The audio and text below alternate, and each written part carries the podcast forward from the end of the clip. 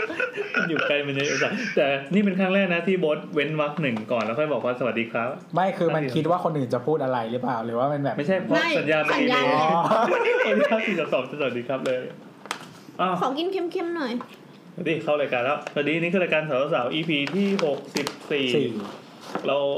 อัดกันพร้อมกับ EP ที่แล้วเนอะจะออกอากาศวันที่ 30 จูนอะ นี่ทุกนา มิถุนาสอง ซึ่ ห้าง หนึ่งครับ ซึ่งตอนเนี้ยบอลโลกอ่ะ อยู่ในรอบ 16 ทีมสุดท้ายแล้ว อ๋อเหรอ อือหือ อืมๆแล้วถ้าใครมาฟังย้อนหลังอะ ช่างมัน นั่น มัน ก็ถือว่าครั้งหนึ่งได้มีบอลโลกเกิดขึ้นใน บอลโลกสองพันสิบแปด อืม อือหืออ้าวโบสหลุด อยู่โบสก็หลุดไป ไม่เป็นไร แม่เราพูดกันไปก่อนเลยนะ อืม อืม วันนี้คือเรานั่งอัดกันอยู่ห้าคนเหมือนเดิมนะครับ สวัสดีครับแอน น้ำค่ะ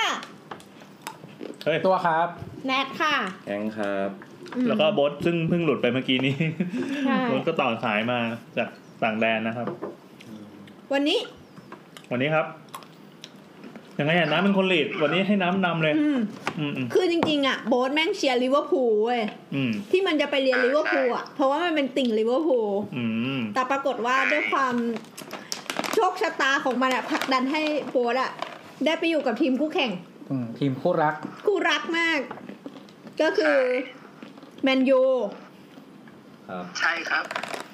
อยู่เมืองแมนเชสเตอร์ ซึ่งแมนเชสเตอร์อ่ะมันก็มีสเตเดียมที่เป็นของทีมทีมเจ้าของถิ่นอ่ะ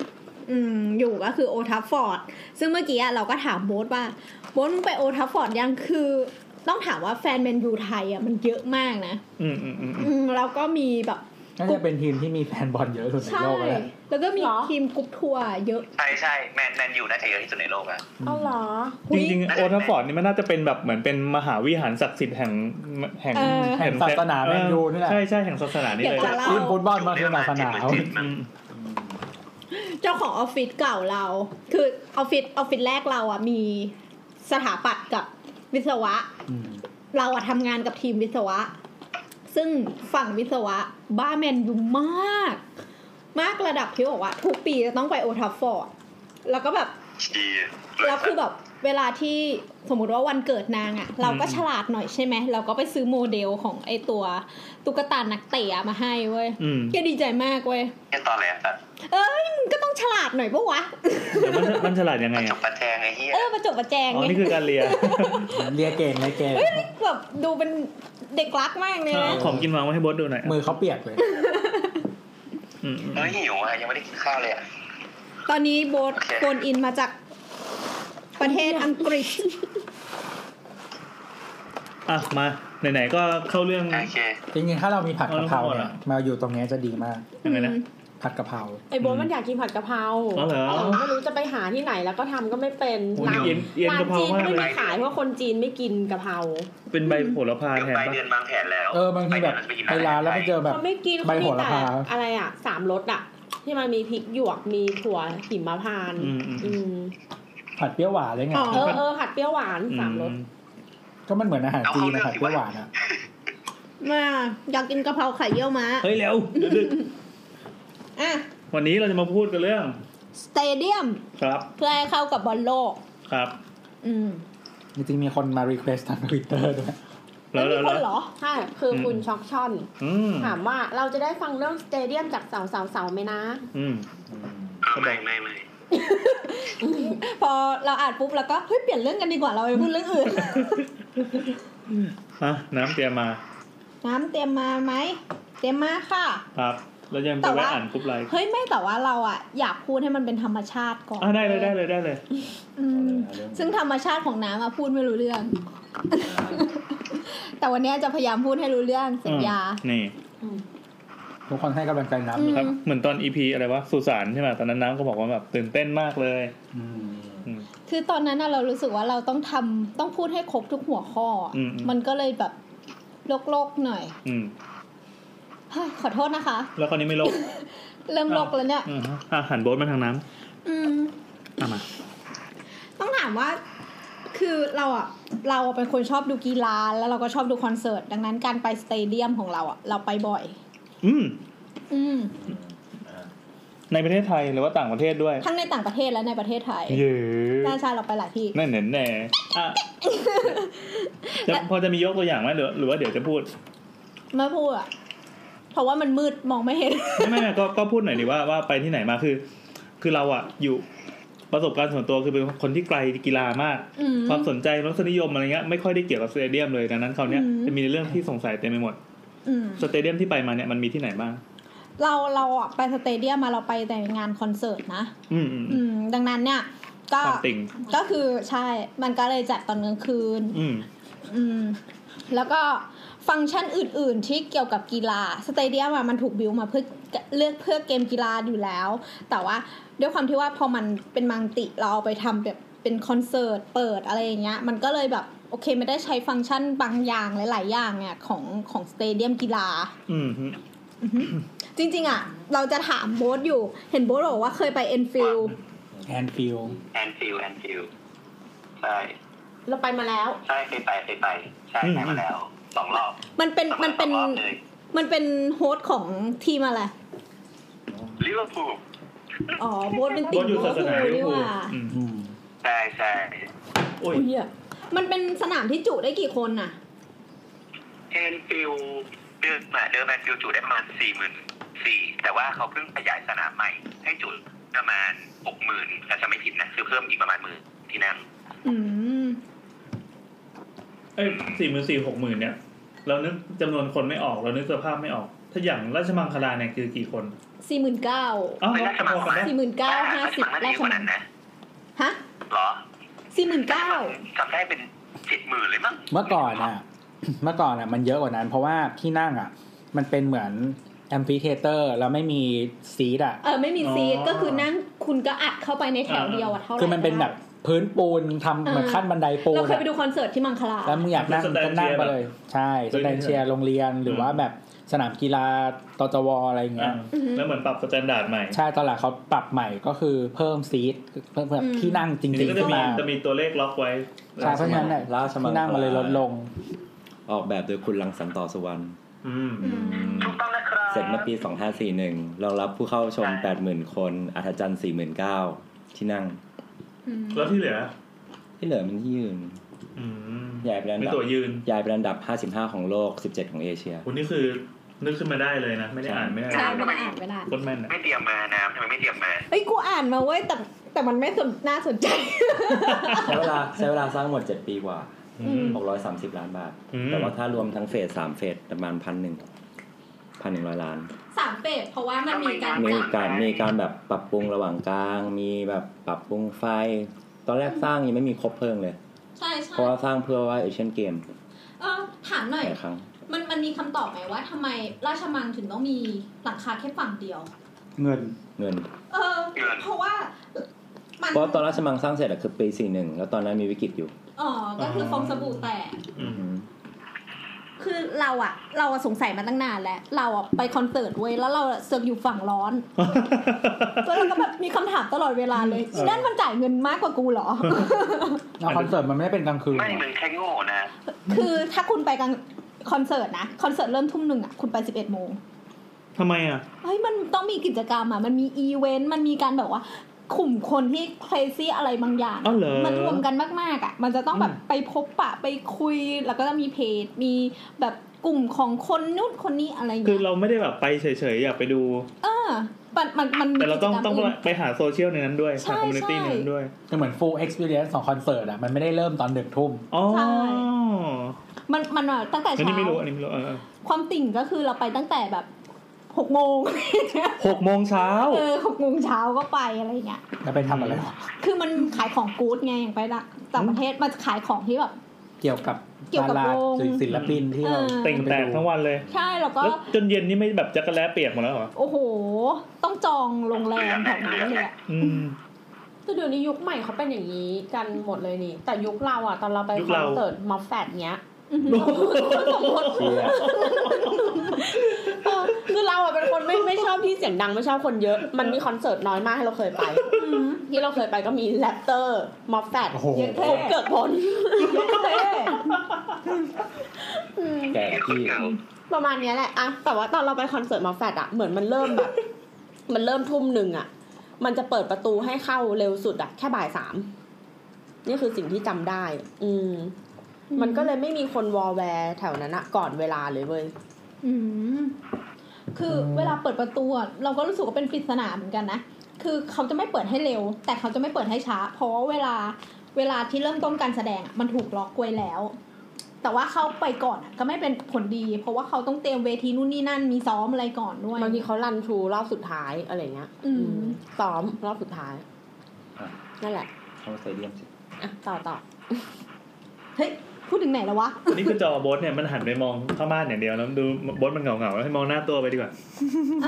ไม่รู้จะทำยังไงให้โบสเห็นหน้าพวกเรา โอ้หันไอ้นี่ดิก็หันไปแล้วมองทางใครก็ได้คนหนึ่งดูมันเหงาอ่ะเหมือนคุยกับกำแพงอ่ะ แล้วอย่าเอาไปไกลเดี๋ยว ไม่ เสียง ไม่ มันกำไม่ลัง เข้า อ่า กัน น อ่านเรื่อง เสียง เด ไม่ดี ลิตอยู่ อ่ะโอ อ่าน เค เรื่องอะไรนะ อ่านเรื่องแบบ รีวิวแชมพู งานเกิด ขึ้น วันก่อนส่งให้คนรีวิวไม่ยอมทำตาม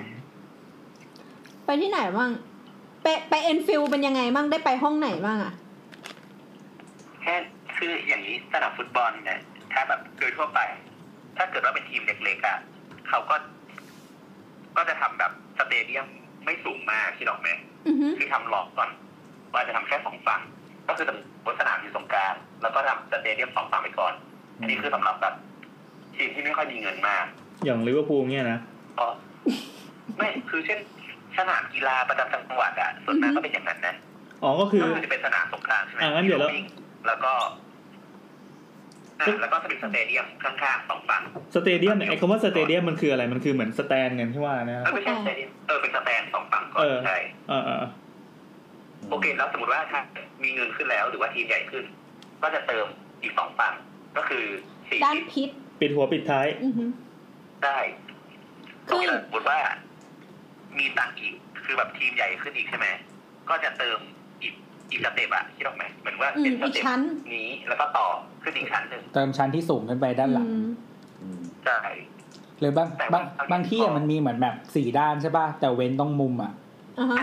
ถูกถูกถูกแล้วก็ถ้าเกิดมีคนอีก ก็จะเติมมุมเข้าไป โอ้โห ให้ครบ เออเออเออนั่นคืออยากดูจริงๆนะมุมก็ยอม ใช่ ถ้าเรา แต่ ซื้อ แต่ว่าอ่าฮะ ซื้อตั๋วอะในไอ้อีตรงสี่มุมสมมุติว่าทำรอบทิศแล้วอะ อืม ตรงสองมุมที่อยู่ฝั่งที่เห็นเห็น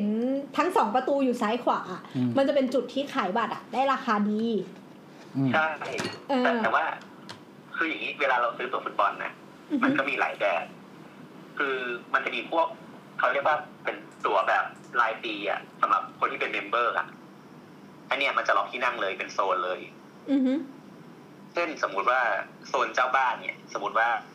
อ่ามีสเตเดียมสี่สี่สี่ทางก่อนเนาะสี่สี่ด้านก่อนสมมติเนี่ยโซนเจ้าบ้านอาจจะ เป็นเมมเบอร์อะอาจจะมีสามคือให้สามสามสแตนไปเลย แล้วก็เหลือหนึ่งสแตน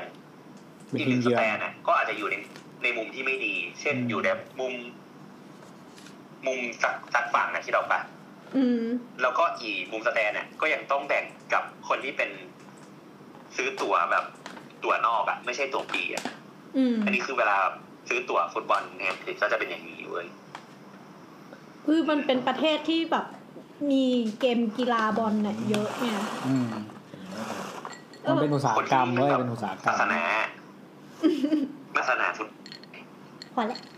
เออ เออ นั่นแหละแต่ว่าคราวเนี้ยพวกสเตเดียมฟุตบอลจริงเนี่ยที่ไม่ใช่สเตจคืออย่างนี้เวลาเราเห็นสเตเดียมทั่วไปอ่ะมันจะต่างกับสเตเดียมที่เป็นสนามแข่งฟุตบอลจริง ม ๆคือเรียกไงเดียสโลปอะความลาดชันของสนามมัน อือฮึ เอ้ยความลาดชันของสโลปอะของสเตเดียมอะจะจะต่างกันเว้ยรวมถึงแบบ เวลาถ้าเกิดเป็นสนามทั่วไปอเนกประสงค์อะมันจะมีลู่วิ่งรอบๆสนามใช่ไหม อือฮึ อืม เออแต่สนามฟุตบอลจริงๆอะจะไม่มีวิ่งทางเนี้ย ใช่ คือเหมือน ใช่ ว่ามันจะบีบบีบเข้ามาอีกอะเพื่อให้คนคนที่ดูฟุตบอลจริงๆอะ มั รู้ น สึ จะ กว่า จะ มัน ชิดขอบ ใกล้ มากที่สุด อืม ใช่รวมถึงองศาของของสแตนอะก็จะสมมติว่า อันไหนชันกว่า สนามฟุตบอลจริง ๆ ชันกว่า มันจะแบบมีความรู้สึกโอบล้อมแบบ อย่างสมมติว่าถ้าทั่วไปคืออย่างนี้ใช่ไหม อือฮึ สนามฟุตบอลก็อาจจะเป็นอย่างเงี้ย ก็คือมีความชันกว่าองศาที่แผะ ใช่ ออกมาจาก ใช่ สนามอ่ะมันแคบกว่า ใช่ ใช่ เออ ประมาณนั้นนั่นแหละครับ หมายถึงไอ้ตัวถ้วยเนี่ยนะตรงขอบถ้วยที่มันจะบานออกข้างๆเนี่ยเหรอ อือหือ ใช่ ใช่ใช่ ยิ่งยิ่งชันมันจะยิ่งทำไม มันเป็นเหมือนถ้วยมากกว่าชาม ไอ ถ้วยถ้วยกับชามต่างกันยังไงครับ เราค่อยคุยกันนะเราเนี่ย ถ้วยถ้วยคือปากแคบชาม ใช่ คือปาก ชากม ว้าง กระบายไปออก แล้ว คือไอไอเดียไอเดียมันคือ อ่ะ เหมือนเหมือนว่า ที่มันต้องทำอย่างเงี้ยหนึ่งคือเรื่องของ อธิบายให้เป็นภาพสิว่าที่เราไม่ได้ เออ ไม่เห็นภาพนะเว้ย คือคือเหมือนว่า อืม ถ้าเป็นเป็นอะไรอะเป็นถ้วยกับชาม เป็นถ้วยปากแคบอ่ะปากแคบปากแคบ อ่ะโอเค สมมติปากแคบอ่ะมันก็เหมือนว่าเวลาเราซื้อตั๋วอะถ้าเกิดมันมันบานออกอ่ะ อ่ะ เท่ากับว่าคนที่อยู่ไกลที่สุดอะ มันจะยิ่งอยู่ไกล มองเห็น อ๋อ ใช่มองเห็นสนามไกลไง อืม อืม เอออ อืม แต่เวลาเขาขายตั๋วมันก็สมมติว่าหนึ่งโซนอะราคาตั๋วมันไม่ได้ต่างกันคิดออกไหม อืม มันไม่ใช่ว่าอยู่ใกล้สุดเจ็ดสิบปอนด์อยู่ไกลสุดยี่สิบปอนด์อะมันไม่ใช่มันก็คืออทั้งโซนคือเจ็ดสิบปอนด์เนี่ยสมมตินะ ไอคนที่อยู่ไกลก็เสียเปรียบชิบหายเลยดิ ใช่ใช่ดังนั้น ก็รีบรีบตื่น ก็ มา เล ก ยแบบดั บ ตรไม่ ทำให้มัน ให้มันแคบลง อ๋อ เป็นไหไม่ใช่ถ้วยหรือชามมันเป็นไห อ๋ออ่ะเดี๋ยวจะบอกเดี๋ยวจะบอกก่อน คือ สนามสนามฟุตบอลระยะหลังอะ อือฮึ ด้วยความที่ว่าเวลาจะสร้างสนามฟุตบอลทีนึงอะกับอะไรที่มันสร้างมาแล้วมันไม่ได้ใช้บ่อย ใช่ ดังนั้นอะระยะหลังอะเขาก็เลยสร้างสนามออกมาที่มันเป็นมัลติเพอร์โพส ม คือไม่ใช่แค่เล่นบอลได้อย่างเดียว อ่า แต่คุณต้องยอมรับมีรองรับการจัดอีเวนต์ ครับ การจัดคอนเสิร์ตอะไรหลายอย่าง งั้นก็ไม่คุ้ม ไม่คุ้ม อืม แล้วนอกจากการสร้างสนามสมัยเนี้ย ระยะหลังก็จะสร้างเป็นแบบมัลติ เหมือนเป็นมีมิกซ์ยูสหลายอย่าง เช่นมีห้างอยู่ใกล้ๆ มี มีร้าน ฟิตเส มีร้านมีอะไรอย่างนี้ด้วย เพื่อเอาเงินรายได้ส่วนนั้นน่ะมาซัพพอร์ตรันธุรกิจของสนามด้วย สนามฟุตบอลอ่ะอังกฤษสมัยก่อนอ่ะจะถูกดีไซน์ให้เป็นสี่เหลี่ยมจัตุรัส อืม เพราะว่า ใช่ เพราะว่ามันดีถูกดีไซน์มาเพื่อฟุตบอลอย่างเดียว อืม อืม แต่ถ้าออกมาเป็นแบบทรงวงรีหรือโอเวลเนี่ยมันเป็นลักษณะอย่างนี้ เป็นเป็นมีมุมโค้ง มีมุมโค้งที่ออกทำไมออกมาเป็นมุมโค้งเพราะว่าหนึ่งจุสีได้เยอะกว่า อืม ใช่ มันจุซีได้เยอะกว่า พอจุซีได้เยอะกว่าปุ๊บก็มีรายได้เยอะกว่า แล้วก็สามารถทำมัลติเพอร์โพสได้เยอะกว่าด้วย นั่นคือสาเหตุว่าทำไม ส่วนเมื่อกี้ที่โบ๊ทบอกว่าความชันของอันเนี้ยความชันของอัธจารย์ในการนั่งอ่ะตามกฎของฟีฟ่าเนี่ย เวลาสร้างสเตเดียมอ่ะต้องมีจะมีค่าหนึ่งที่เราเรียกว่า C value อือฮึ ซีแวลู ซี value คือพอ แปลว่าอะไรครับ C value คือพอเวลาพี่นั่งพี่นั่งอย่างเนี้ย ซีนี่คือซีเลยปะ ตัว C ตัวซี ตัว C ไม่ใช่ไม่ใช่ ค่า C เรียกว่าค่า C คือพอเวลาพี่นั่งปุ๊บแล้ว อ่าฮะ พี่มีคนนั่งข้างหน้าพี่อ่ะ อ่า งั้นอะพอเวลาสายตาที่เวลาพี่โฟกัสอะ อืม มองตรงนี้ไปมองสเตเดียมเข้าไปอะกับคนกับหัวข้างหน้า คือหัวคนข้างหน้า กับจุดที่พี่โฟกัสอะคือมันไม่ควรจะแลบกัน มันจะมีค่าค่าหนึ่งอยู่ ม คืออันนี้ไปเซิร์ชใน Google ได้คำว่า C ขีดกลางแล้วก็ value ม จะมีขึ้นมา จริงๆไอ้ค่าเนี่ย เวลาทำออดิทอเรียมอ่ะ ก็ต้องมี ก็ ก็ ต้ ต้ อ องง คิ มี ดเรื่องนี้ด้ก็วย ต้อง นะ มี ลงหนังลงหนึ่งอะไรอย่างงี้ก็ ซึ่ง หมือนกัน เขาซึ่งในกฎของฟีฟ่า อืม ในฟีฟ่าเวลาทำเหมือนกับว่าเวลาคุณเสนอตัวเป็น World Cup อะ อืม หรือว่าคุณเป็นเจ้าภาพอ่ะเขาก็ต้องมี bidding process แล้วว่าเนี่ยสเตเดียมที่คุณสร้างขึ้น ต้ มา องมีกี่ที่นั่ง ต้องมีกี่ที่นั่ง อ่า แล้วก็ค่าซีเนี่ยต้องมีมาตรฐานได้ด้วย ขนาด ไม่ใช่แค่เวลาแค่มองอย่างนี้นะ พอเวลาคุณหันซ้ายหันขวาปุ๊บอะถึงอีเวนว่าคุณหันซ้ายสุดอะสายตาของคุณอะต้องเหลือข้างหนึ่งในการที่จะมองเห็นได้ เพราะว่าเพราะว่าถ้าคุณมองสุดนี้ปุ๊บแสดงว่าผมอะตาข้างหนึ่งอะผมจะเห็นแนท อืม แต่ว่าอีกข้างหนึ่งอะผมต้องเห็นลูกบอลได้ด้วย อืม มันก็จะมีการกดกำหนดค่าเนียอย่างชัดเจน อืม อันนี้คือ ทำไมไม่เห็นเรามีสองสตานาม ล่ะ ในเมืองไทยอ่ะสนามเทลีกอ่ะ อือฮึ มีแค่ไม่ น่าจะมีแบบสักสี่ห้าสนามบางที่แบบผ่านผ่านเนี่ยผ่านมาตรฐานฟีฟ่า มีชื่อไหมมีชื่อไหม คือหมายถึงว่า มีชื่อสนามไหม มีธรรม ตาม ศาสต บุ ร์ รีรัมย์ บุรีรัมย์ไอโมบาย มี บุรีรัมย์ไมโมบายสเตเดีย เอ ม อมีโค เขาพ รา อ ช ง เออ เขาพอง โคราชมั้งถ้าจะไม่ ชัยนาทชัยนาทเออแล้วก็มีโคราช ใช่ ก็มันจะมีมาตรฐาน ประมาณเนี้ย อีกอันหนึงของ AFC อ่ะ เป็นสมาคมที่ดูแลฟุตบอลในภูมิภาคเอเชีย ก็เหมือนกับว่า มาตรฐานมันจะต่ำกว่าของฟีฟ่าแหละ อืม อืม แต่ว่าเหมือน ใช่ใช่ ก็คือแต่ว่ามันก็คือเวลาเราจะโฮสต์พวกกิจกรรมของ AFC หรือว่าการแข่งขันฟุตบอลอะไรต่างๆ ที่เป็นระดับเลเวลแบบของ AFC อ่ะก็คือต้องใช้สนามที่ผ่านมาตรฐาน AFC อืม แต่ว่าแบบพวก ใช่ เอ่อค่าต่างๆ เช่นซีติ้งอาจจะ เล็กกว่าของฟีฟ่าอะไรเงี้ยไม่ต้องใหญ่ขนาดนั้นอะไรอย่างเงี้ย อืม ก็จะมีเหมือนกันแต่เราไม่แน่ใจว่าเมืองไทยมีที่ไหนบ้างแต่ว่าก็มีการพยายามปรับ อืม เหมือนเหมือนเคยอ่านนะมันจะมีกฎหลายข้อ เช่นแบบ สมมติว่าสเตเดียมตรงเนี้ย ต้องไม่เกินแบบไม่เกินกี่สิบกิโลอ่ะ ต้องมีโรงแรมระดับกี่ดาว อ่าใช่ ใช่ใช่ใช่ใช่ เออ หรือว่าต้องแบบมีสนามบินอะไรอย่างเงี้ยที่เราแบบเขาจะมีกฎ ผมว่า ย่อยๆพวกนี้อยู่อ่ะ ของฟีฟ่าเนี่ย ฟุตบอลสเตเดียมรีคว i เมนต์เนี่ยมีทั้งหมด 125 หน้า โอ้ อืม เออ หน้านะไม่ใช่ข้อ 125 หน้า แกก็อ่านมาหมดแล้ว แล้วก็ ก็จะแบ่งไปตามเลยว่าสเตเดียมก็จะมีหลายแบบตั้งแต่ ถ้าแบบเบสิกก็จะมีตั้งแต่ 30,000ถึง40,000 ที่นั่ง อือฮึ แล้วถ้าจะแล้วถ้าจะเป็นเจ้าภาพสเตเดียมที่ต้องจัดสำหรับรอบชิงชนะเลิศอ่ะต้องมีอย่างน้อย 60,000 ที่นั่ง หกหมื่นที่นั่งขึ้นไป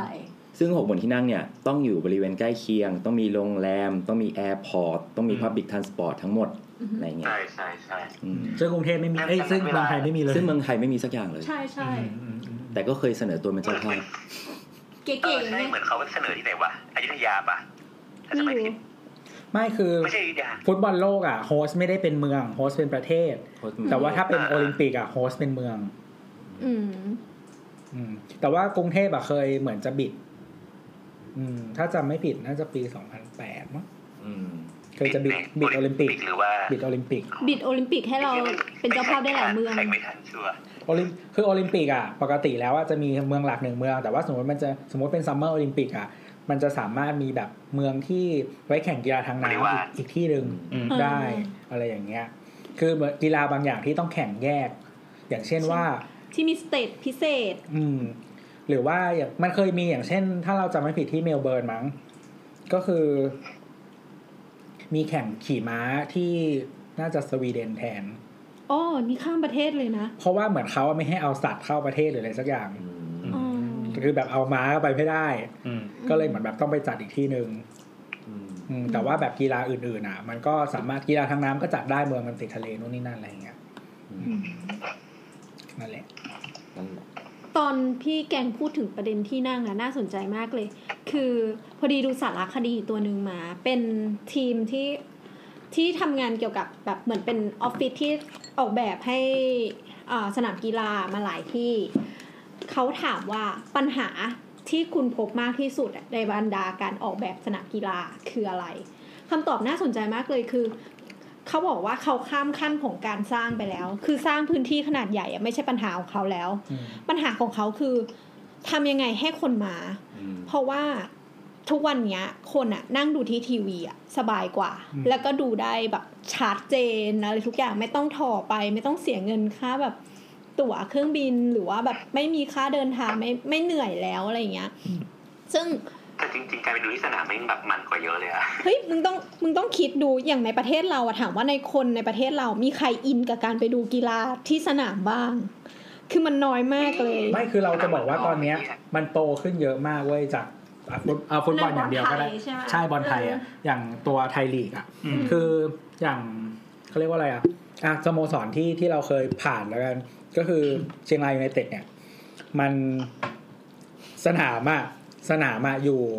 อย่าเรียก ที่ว่ในเต็ดมีสนามใหญ่นะ อย่าเรียกว่าติดสนามบินเลยมันอยู่แบบ สนามบิน เออคือสนามบินเชียงรายอ่ะมันจะจากถนนพหลโย เอ ธิ อนมัน ใช่ เดิน ปะ มันมันขับรถผ่าน มันจะมีทางมันจะมีทางเข้าไปตรงเข้าไปปุ๊บ เดียวเข้าสนามบิน เออเป็นเป็นเป็นแบบถนนเล็กเข้าสนามบินนะซึ่งอีสนามของเชียงรายยูไนเต็ดอ่ะอยู่อีถนนเส้นทางเข้าสนามบินนั่นแหละ คือติดมาก อืม เออแล้วก็เชียงรายยูไนเต็ดก็เป็นทีมที่ประสบความสำเร็จพอสมควรอะไรเงี้ยหมายถึงว่าอยู่ ใช่ บนบนของตารางในไทยลีกโทษครับ แล้วทีนี้เหมือนกับว่า เวลาทุกทุกครั้งที่มีแข่งอ่ะ ถนนแถวสนามบินอ่ะรถติดหมดเลย อืม แล้วก็ที่จอดรถอ่ะไม่พอต้องมาจอดแบบริมถนน อ๋ อะ อ ไร เข้า เงี้ย ใจ ละ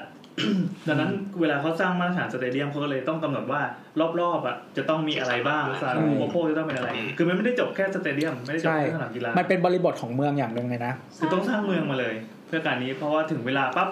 คนหลักหลายหมื่นหลักแสนคนจะต้องมากระจุกตัว แล้วก็จะระเบิดออกอย่างรวดเร็ว ใช่ คือมันต้องคิดโฟล์คนดีๆอ่ะ อืม ตอนมาแล้วตอนออกอ่ะ อ่า ก็เป็นข้อกำหนดด้วย คือคือถ้าจะไม่ผิดอะยอดยอดคนดูเชียงรายอะประมาณเฉลี่ยประมาณแปดพันถึงหนึ่งหมื่นสี่พันคน อืม อืม ต่อหนึ่งนัด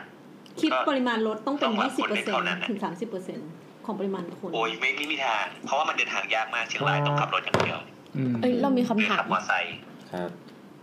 คำถามครับ ครับ คือตอนเนี้ยใจอยู่กับเรื่องการแข่งม้า คือสงสัยว่าที่บอกว่ากีฬาที่มันมีแข่งม้า ถ้าเราเป็นนักกีฬาจากหลาย ๆ ประเทศแล้วไปแข่งรวมกันน่ะ เราต้องพาม้าของตัวเองไปประเทศเขาถูกปะ ใช่ อืม อย่างไรอ่ะ ใช่ อันเนี้ยคือสงสัยเพราะว่าถ้าสมมติว่าแบบ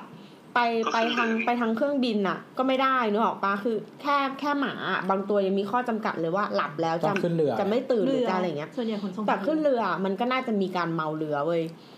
ซึ่งถ้ามันกินยาไปก่อนอะบางทีมันก็อาจจะเป็นเหมือนเป็นปัจจัยที่ทำให้กีฬาเนี่ย ไม่แฟร์แล้วเงออกปะ ไม่เขาจะมี ระยะเวลา อืมของเขา ถ้าเราเป็นแบบเจ้าบ้านกับคนที่ไอเนี่ย แล้วถ้าสมมติว่ายิ่งยิ่งไกลอะ อืม ก็ยิ่งต้องมาเรือบางทีเป็นเดือนเนกออกปะ อืม อืม แล้วม้ามันไม่เมาเหรอ แล้วก็ระหว่างนั้นอะไอคน เมามา ไอคนเนี้ยคือ ไอคนเนี้ยเวลามันซ้อมอะมันก็ต้องซ้อมกับม้าคู่ใจใช่ไหมไม่งั้นทำไมมันจะเอาตัวคู่ใจมาแข่งล่ะ อืม ใช่ ก็กลายเป็นว่า ใช่ เวลาซ้อมของไอคนเนี้ยน้อยกว่าเวลาซ้อมของประเทศที่มันอยู่ใกล้ดิ ก็จะเสียเปรียบ อืม เราเลยรู้สึกว่ามันเป็นปัจจัยที่ไม่แฟร์อะตั้งแต่ต้องพาม้าตัวเองมาแล้วอะ เอาอย่างนี้เจ้าภาพทุกอันก็งั้นก็ทุกกีฬา อืม ถ้าคิดอย่างนั้นน่ะ อืม อ่า เพราะว่าเขาเป็นเจ้าของสนามเขาฝึกกับสนามเนี้ย ถ้าคิดอย่างนั้นก็ทุกกีฬา ใช่ แต่เธอไม่ต้องมาเธอไม่ต้องกลัวหรอกว่า เธอเทียบกับคนเอาหมาขึ้นเครื่องบินไม่ได้เว้ยเพราะคนเอาหมาขึ้นเครื่องบินอ่ะมันคนละฐานะกับคนเอาหมาขึ้นเครื่องบิน ก็เขาไม่เอาขึ้นเครื่องบินเขาเอาไปทางเรือ ไม่แต่ว่ามันมีมันมีปัจจัยหลาย ๆ อย่างคือสมมติกีฬาอย่างอื่น อย่างเช่น ฟุตบอลแต่ละสนามอะหญ้าใช้ไม่เหมือนกัน ใช่ สภาพแสงไม่เหมือนกัน ใช่ สภาพอากาศไม่เหมือนกัน อือฮึ เอออย่างสมมติว่า ความยาวของหญ้าความยาวของหญ้าก็ เออ มีส่วนกับแท็กติกของทีมนั้นๆด้วย ความยากวิธีการตัดหญ้าแพทเทิร์นการตัดหญ้าแต่ละสนามไม่เหมือนกัน ใช่ แพทเทิร์นไม่เหมือนกันนี่ทำให้เกิดความได้เปรียบเสียเปรียบเลย เอ้ยใช่ แพทเทิร์นยังไง การ วะ คือการเกลี่ยลูกบอลไปบนหญ้า อ่าอ่า แนวของลูกบอลหรือแรงที่เราใช้เตะอะมันจะไม่เหมือนกัน เออเออเออ คือคืออย่างนี้สมมติว่าเวลาทีมแบบทีมสมมติทีม A เล่นบอลโยนเนี่ยยากอาจจะต้องยาวกว่าทีม B ที่เล่นบอลแบบ แบบบอล เลียด แบบ พื้น กับพื้นอะที่ บ เรา อลโยนก็คือเหมือนเตะ เพราะ สู ว่า งเตะข้ามหรือให้มันโยน ใช่ คืออย่างบอลโยนก็อาจจะจำเป็นที่ต้องใช้หญ้าที่ยาวขึ้นมาหน่อย เพราะว่ามันจะมีพื้นที่ในการหยุดลูกบอล โยน โอ้โห ตักโยนโยน คิดออกไหม ตักโยนโยน แต่ว่า คือพออยู่บนพื้นปุ๊บมันจะคอนโทรล เออเออเออเออ ลูกบอลมันจะไปมันยากกว่าบน อืม หญ้าสั้น คนที่เตะที่ซ้อมกับสนามนี้มา คว จะชิน ความนิ่งของดินอะไรอย่างเงี้ย เออเออเอ ใช่ อ อืม ดังนั้นดังนั้นสนามฟุตบอลน่ะจึงมีผลกับแท็กติกโดยตรงกับทีมฟุตบอลนั้นๆด้วย เออ อืม อืม ก็คือสร้างความได้เปรียบให้ตัวเอง พอเราเป็นเจ้าบ้าน นั่นแหละ ใช่ใช่ก็เป็นอย่างนั้นอยู่แล้ว ซึ่งมันอย่างเงี้ยมันก็มันเหมือนว่ามันก็ปรับมาสู่สนามซ้อมด้วยไง อืมมีทั้งสนา แต่ ม แต่เวลาแข่งพวกแบบ ECL หรือว่าแบบพวกบอลยุโรปใหญ่ๆอะไรเงี้ยมันก็จะต้องแบบ สนาม ให้ทีมเยือนอะมีโอกาสไปเล่นไปเล่น ไปซ้อมอะก่อนก่อนหน้าหนึ่งวัน กับสนามที่ใช้แข่งจริง อืม ให้ ๆ กี่วันนะ หนึ่งวัน เสียเปรียบ วันเดียวเองเหรอ หนึ่งวันใช่ใช่แต่แต่คือโค้ดมันก็ต้องแบบคิดมาอยู่แล้วว่า ทีมเนี้ยยากเป็นยังไงอะไรเงี้ย อ่าอ่า แล้วแบบพอพอไปถึงก็คือไปลองกับสนามก่อน ว่าว่าสนามมันเหมาะกับแท็กติกที่เตรียมมาหรือเปล่าอะไรเงี้ย อืมอืม ไม่บางทีมันสามารถจำลองสถานการณ์ได้ ถ้าแบบอ่ะมีงงมีเงินอะไรก็ว่าไป อืม แล้วก็แต่ว่าบางมันจะมีบางอย่างอย่างเช่นแบบนัดชิง บางรายการเขาจะแบบใช้สนามกลาง อืม ใช่ ไม่มีใครได้เปรียบ ใช่ก็อย่างแบบที่ลอนดอนมันจะมีสนามหนึงชื่อเวมบลี เอ ย์ มลี่ อือฮึ มันสนาม เออ คือเขาบอกว่าอะไรนะเป็นเป็นเหมือนเป็นสนามโฮมของทีมชาติอังกฤษอะแต่ว่าเวลาแข่งสโมสรน่ะไม่มีใครใช้สนามนี้เป็นสนามโฮมใช่ปะ ยกเว้น อาร์เซนอล ยกเว้นสเปอร์ อาร์เซนอล อืม เอาเป็นโฮสต์ของอาร์เซนอลเหรอ สเปอร์ใช้สนามอื่นไม่ใช่เหรอ ไม่แน่ใจ สเปอร์ เอาวัดไหมวัดไหม สเปอร์ใช้ไวท์ฮาร์ดเลนไงอาร์เซนอ มี ล การ ใช้ ชาเลนจ์เกิดขึ้น อาร์เซนอลใช้ช่วงเอมิเรตซ่อม อืม ก่อนอันนั้นน่ะ แต่ อืม แต่ส่ อา วน ร์ ใหญ่ เซนอลใช้ตอนที่ ตอนที่ยังไม่มีสนามเลย อืม อืมนั่นแหละ ก็แต่ว่าบางทีเหมือนอย่างสมมติบางรายการอะถ้า อย่างเช่นว่าสมมติทีมโฮมของเขาอะไม่ได้แข่งใช่ไหมไม่เข้ารอบหรืออะไรเงี้ยก็จะใช้สนามนั้นก็ได้อะไรเงี้ยแต่ว่า อืม เวมบลีย์ที่ใช้บ่อยมันเป็นสนามค่อนข้างใหญ่ขนาดใหญ่ อืม เออน่าน่าจะใหญ่สุดในอังกฤษ เวม ปะ เวมบี้น่าจะแสนหนึ่งมั้ง เวมบี้แพงมากเลยนะ จจะไม่ผิดอะ ค่าบัตรอะเหรอ ค่าสร้างทั้งหมดอะเมื่อคิดเป็นต่อที่นั่งก็ยังแพงที่สุดของเวมบลีย์ อืม แต่ว่า เวมบลีย์ไม่ถึงแสนนะที่ไหนวะ เก้าหมื่น ถึงเหรอ แต่ว่าแต่ว่าล่าสุดคือเหมือนกับสนามใหม่ของสเปอร์แพงที่สุดมั้งเพราะว่าแม่งรวมมิกซ์ยูไปด้วย เวมบลีย์เก้าห ใช่ มื่น ใช่สนามยุคต่อไปหลังจากเนี้ย ไม่ต้องสนามมิกซ์ต่อไปละอสังหาเดี๋ยวนี้ เออ มันก็แพงขึ้นเรื่อย ในประเทศไทยก็ตาม ต้องยัดฟังก์ชันอื่น ต้องยัด ไป ฟังก์ชันอื่นเข้าไปด้วย เพราะว่ารอรายได้จากการโอนอย่างเดียวไม่ทัน ๆอืม ต้องมีค่าเช่าต้องมีอะไรอย่างนี้เข้ามาช่วย คือเราคิดอยู่ว่า สนามฟุตบอลที่ใหญ่ที่สุดในโลกคือ คือ คำนู คัมนู แคมป์นู อืมถูกต้คัอ ม ง นู ครับ โฮมโฮมของ FC บาร์เซโลนาที่เมืองบาร์เซโลนาสเปน ได้ 99,354 ที่นั่ง โอ้ไม่ถึงแสน แต่สนามกีฬาที่ใหญ่ที่สุดในโลก คือ ให้ถ่ายอยู่ที่ประเทศอะไร ใหญ่ที่สุดอเมริกา โบสต์อ่ะมีใครทายกันถึงไหม รัสเซีย พี่แกงทายไหม จีน เดี๋ยวพี่แกงรู้แล้ว ไม่รู้ไม่ทายแล้วกัน ไม่มีใครทายถูกเลย อ๋อเหรอ ค่ะ ที่ไหน มาซีบัว อยู่ที่เมืองเปียนยาง ประเทศ เฮ้ เกาหลีเหนือ จีน แต่มึงไม่เคยเชิญใครไปเล่นเลยนะ ก็มีแบบอะไรที่มาเต้นๆไงงานประจำชาติอ่ะ อ๋อ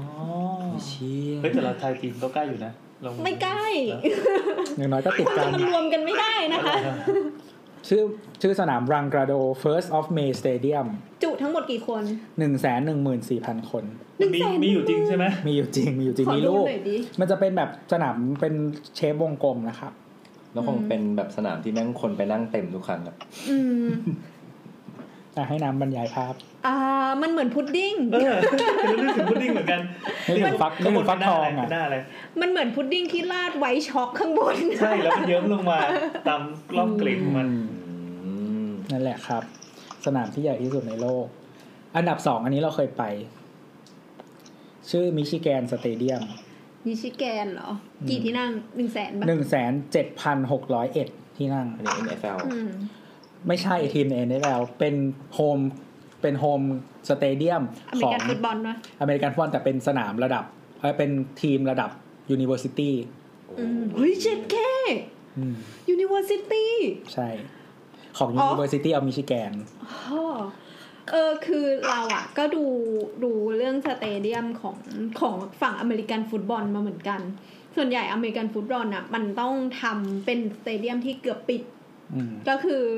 มันมันมีปัญหาของเรื่องของลมเยอะอะไรอย่างเงี้ย อืม ทีเนี้ยมันก็เลยต้องท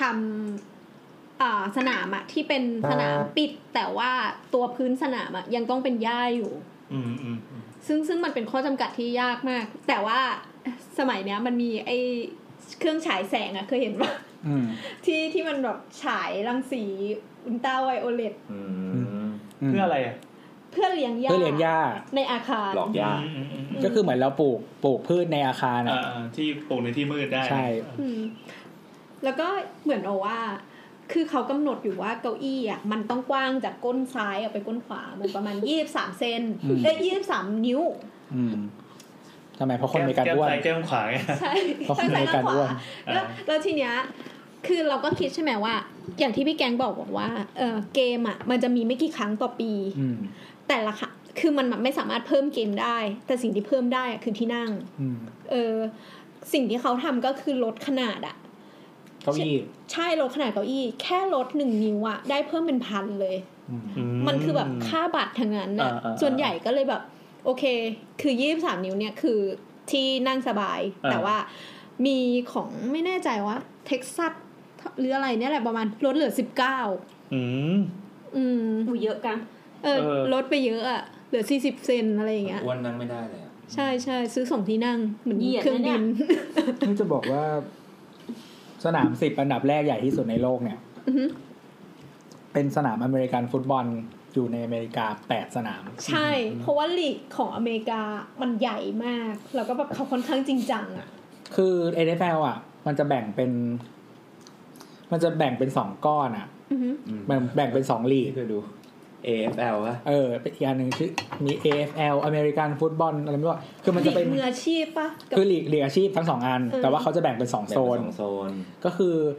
โซนหนึ่งอ่ะจะเป็นส่วนใหญ่จะเป็นพวกนิวอิงแลนด์หมายถึงว่าเป็นโซนแบบโซนประโซนเมืองเก่าประเทศเอ่อรัฐเก่าหน่อยอะไรเงี้ย เป็นโซนหนึ่งใหม่แต่ว่ามันมีมิกซ์แหละ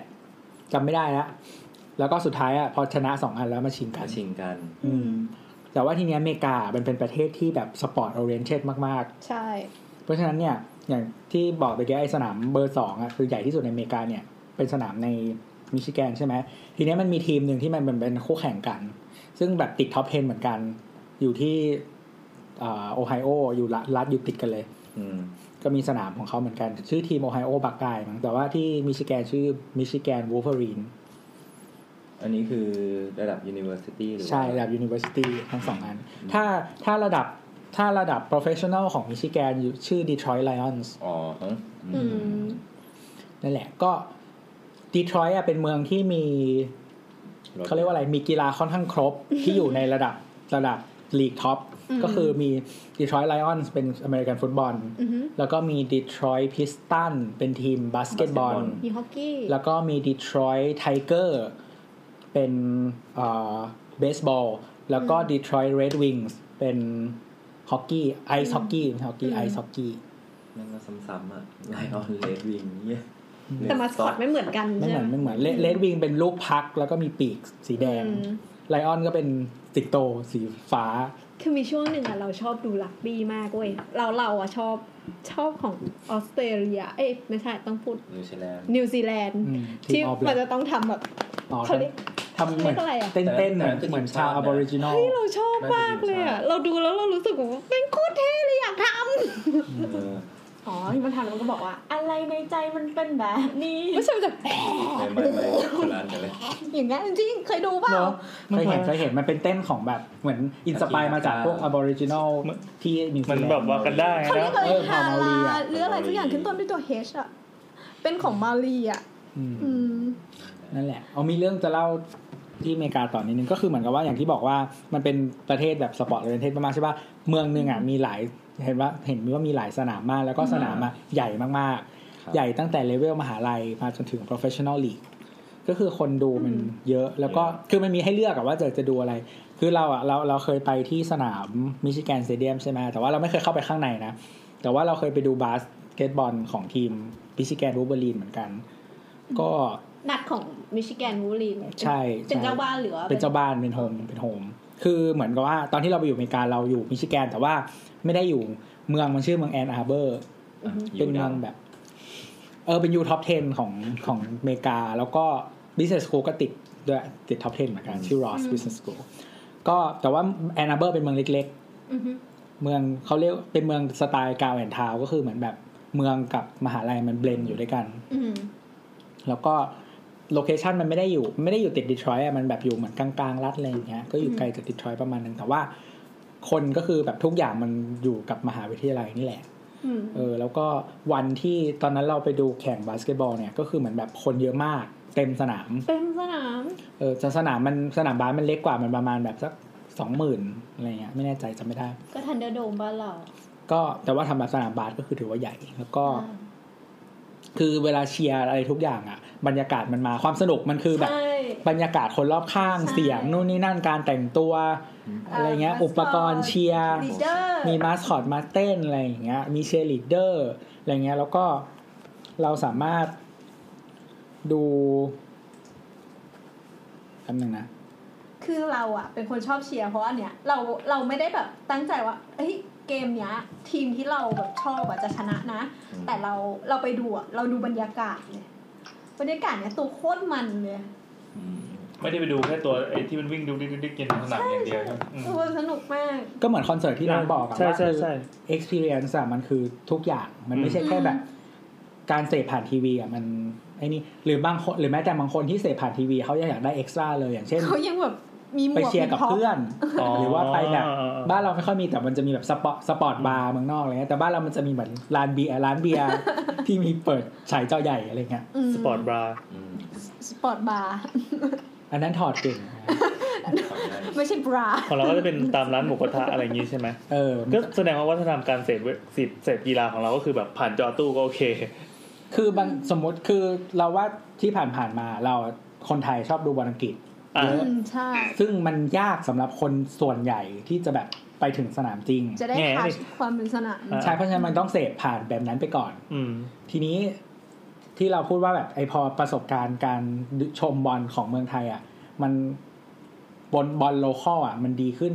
ส่วนหนึ่งอ่ะมันมาจากการที่เขาอ่ะทำ provincial league อืม ทำให้คนอ่ะมันรู้สึก ใช่ โอนโอนเป็นเจ้าของมีความผูกพัน บุรีรัมย์ ผูกพันกับ อืม สโมสรมากขึ้นคือสมัยก่อนอ่ะ ทุกอันมันจะเป็นแบบสโมสรองค์กร อย่างเช่นแบบองค์การโทรศัพท์ การท่าเรือ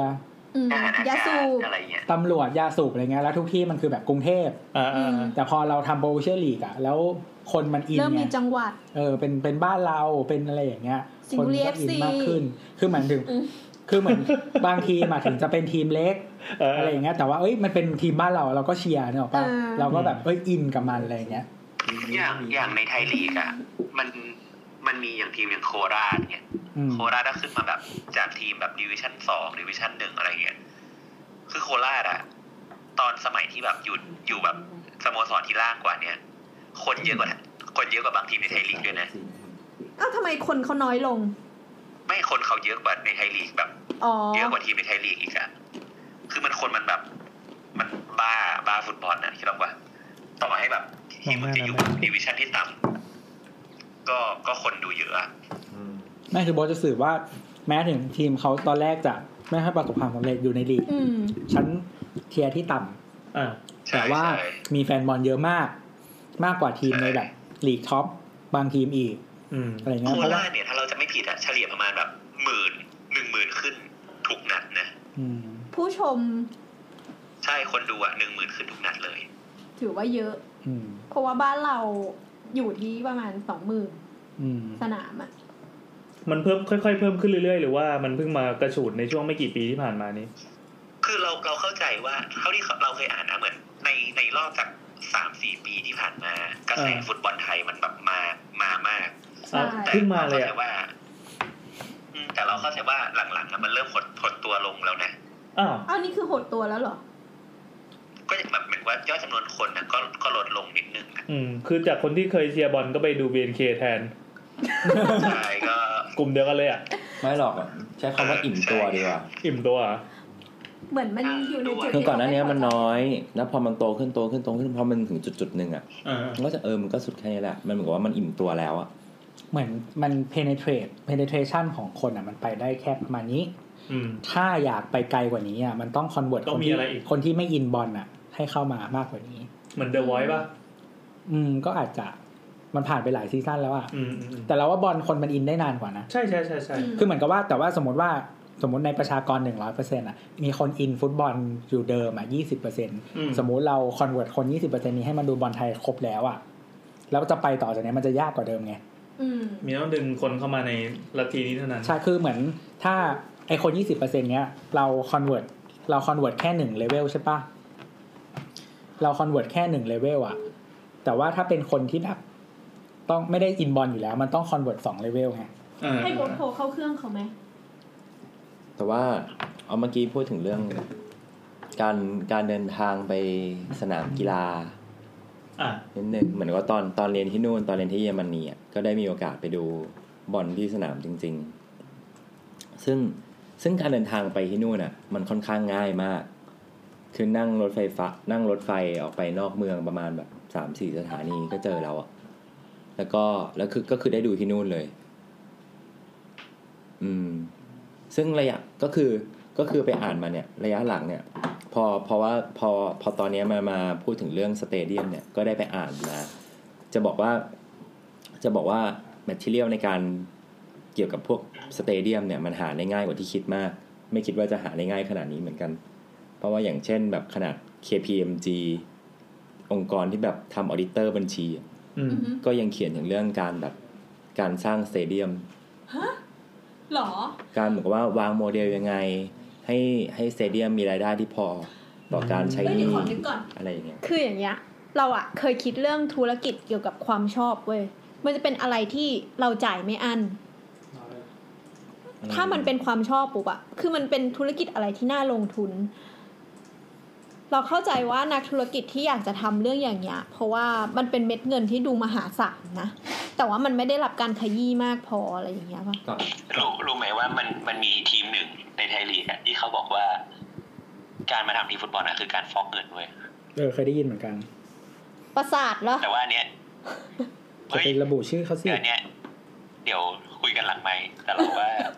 น่าจะจริงอยู่ คือคือคือจริงๆอ่ะอย่าไปบอกชื่อทีมเลยแต่ว่าลองสังเกตดูว่า ไอ้นี่หรอ ทีมโลคอลหลาย ๆ ทีมอ่ะ คนที่เป็นเจ้าของอ่ะ เป็นนักการเมืองท้องถิ่นเยอะมาก ใช่ อืม คือไม่ได้มีแค่ทีมเดียวนะ เป็นทั่วประเทศเลยนะ อ่า แล้วก็เออลองลองคิดดูว่าบางสโมสรเนี่ย คือเงินรางวัลอ่ะมันไม่กี่ล้านบาท อืม ซื้อบางทีซื้อนักเตะได้แบบสองคนนะแล้วทั้งทีมมีแบบกี่คน เออว่ะไม่มาได้ไงวะ เงินเดือนเป็นแสนนะพี่ เอ อื อ มแล้วเงินเดือนอีกนี่แค่แค่ค่าซื้อนักเตะ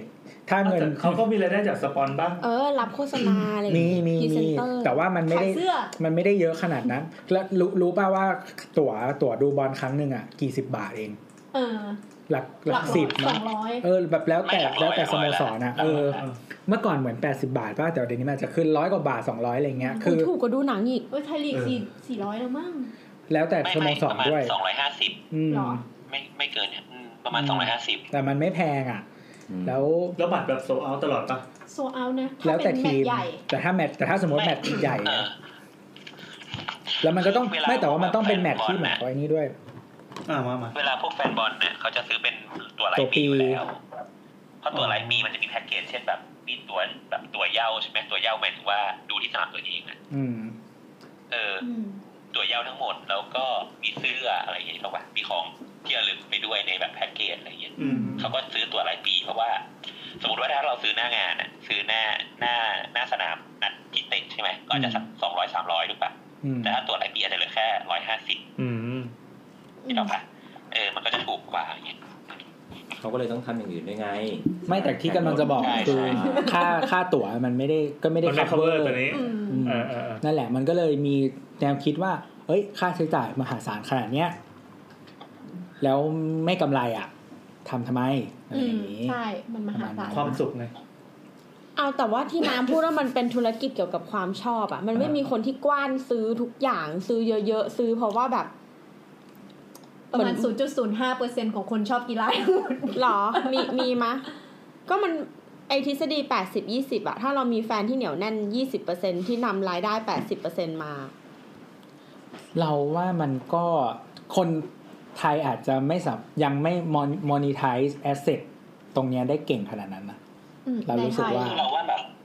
แค่เอาแค่ค่าเหนื่อยอะค่าเหนื่อยนี่ก็แบบไม่ไม่น่าจะแบบ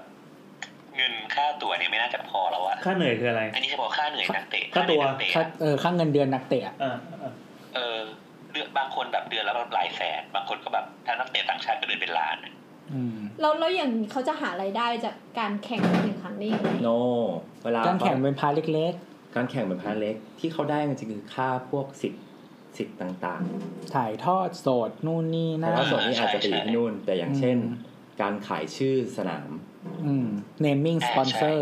naming อ๋ sponsor ออ๋อเรา การ เข้าใจ ขาย แล้ว สิท เช่ ธิ์ นแบบ การอะไรอย่าง SCG เงี้ย iMobile อะไรอย่าง ไอ เงี้ย โมบาย พื้นที่ตรงแบบ อ๋อบ นเสื้อหรือว่าแม้แต่ naming สโมสร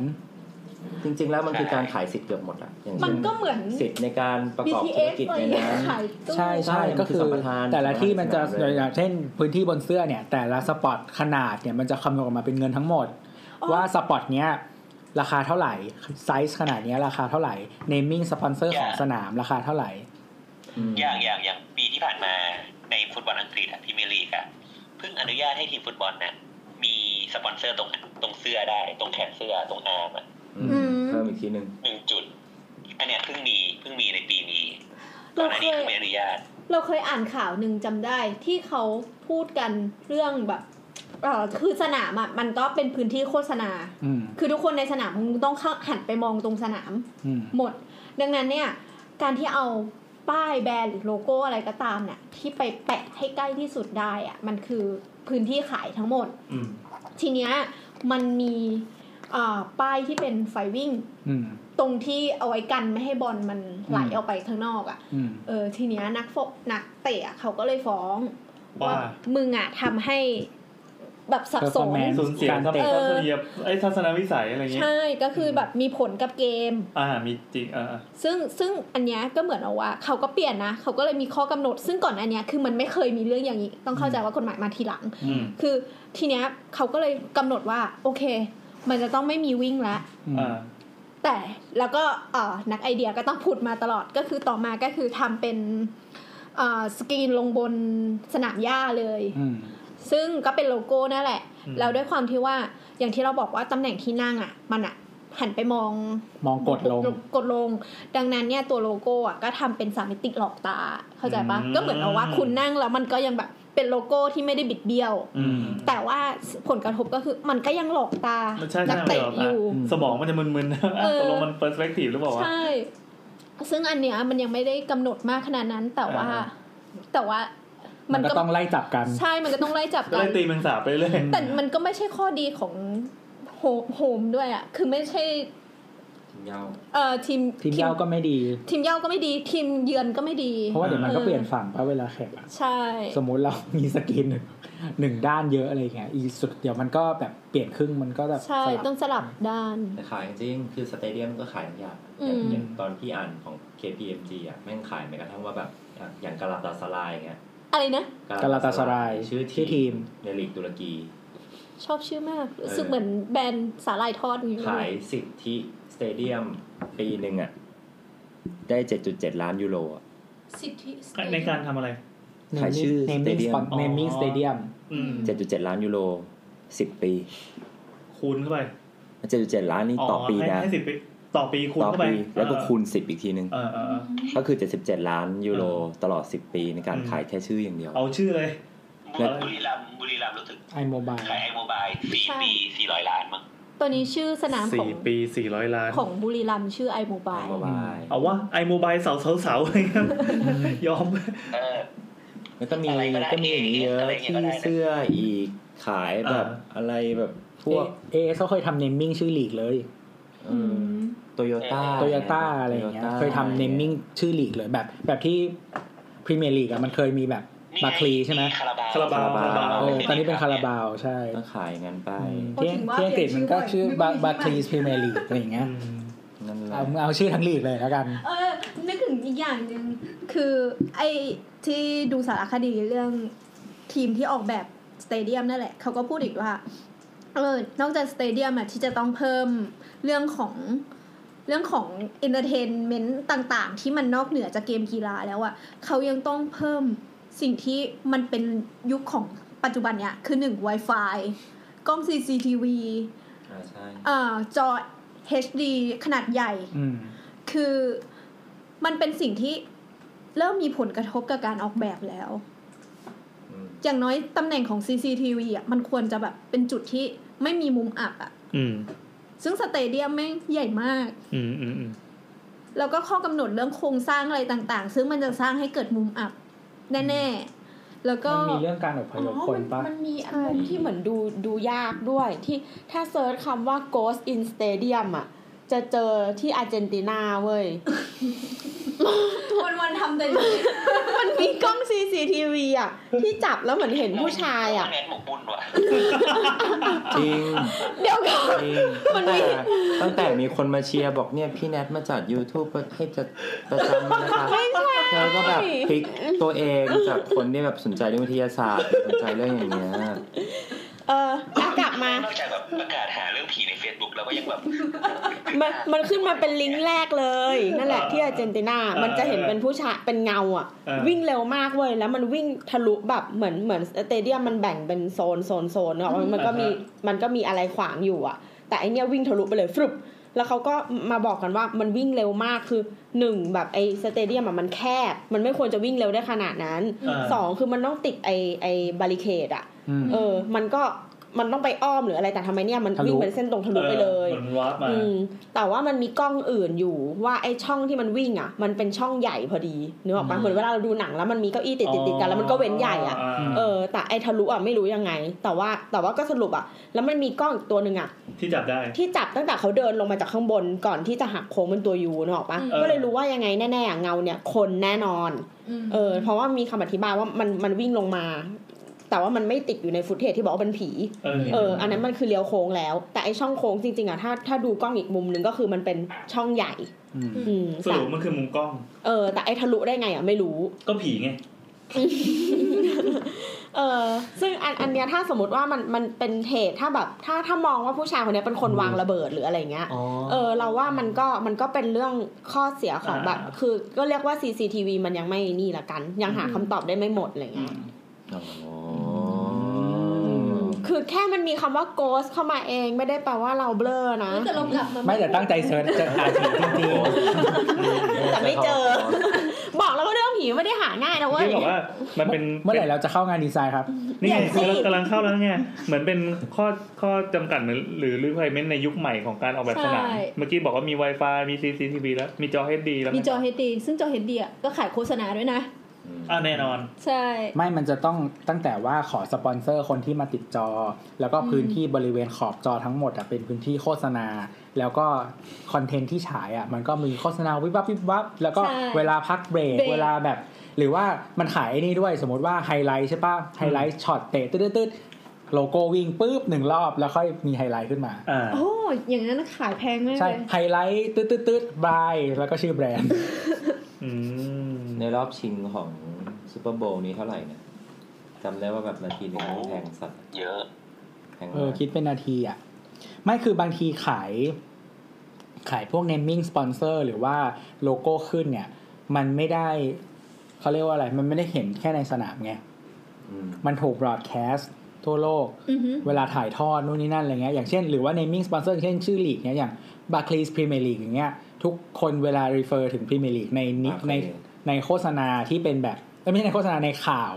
ที่เป็นแบบ official อ่ะก็ต้องพูดว่า Barclays Premier League ไม่ โอเค เอออมันอ่านว่าบาคลี ครับ นั่นแหละครับ บัตรเค มันก็ ชิ จะ วหมา ชื่อมันก็ชื่อมันก็จะไปด้วยตลอด อืมโอ้ดั บาง ง นั้น ทีลูกหมาป่า เมา อันนั้นมันเมาคี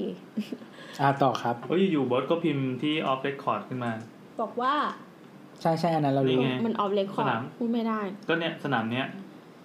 แล้วก็นักการเมืองคนเนี้ยอ๋อ ไม่ใช่ไม่ใช่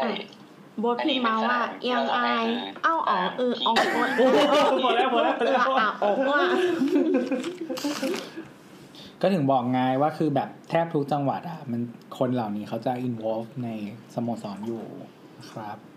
แล้วต่อครับเข้าเรื่องดีไซน์หน่อยครับ อืม เดี๋ยวลืมดีไซน์สิ้นทุกสิ่งอย่าง คนพิมพ์อยู่อังกฤษ อ่ะไม่เป็นไร คงไม่ได้กลับมาแล้วอะ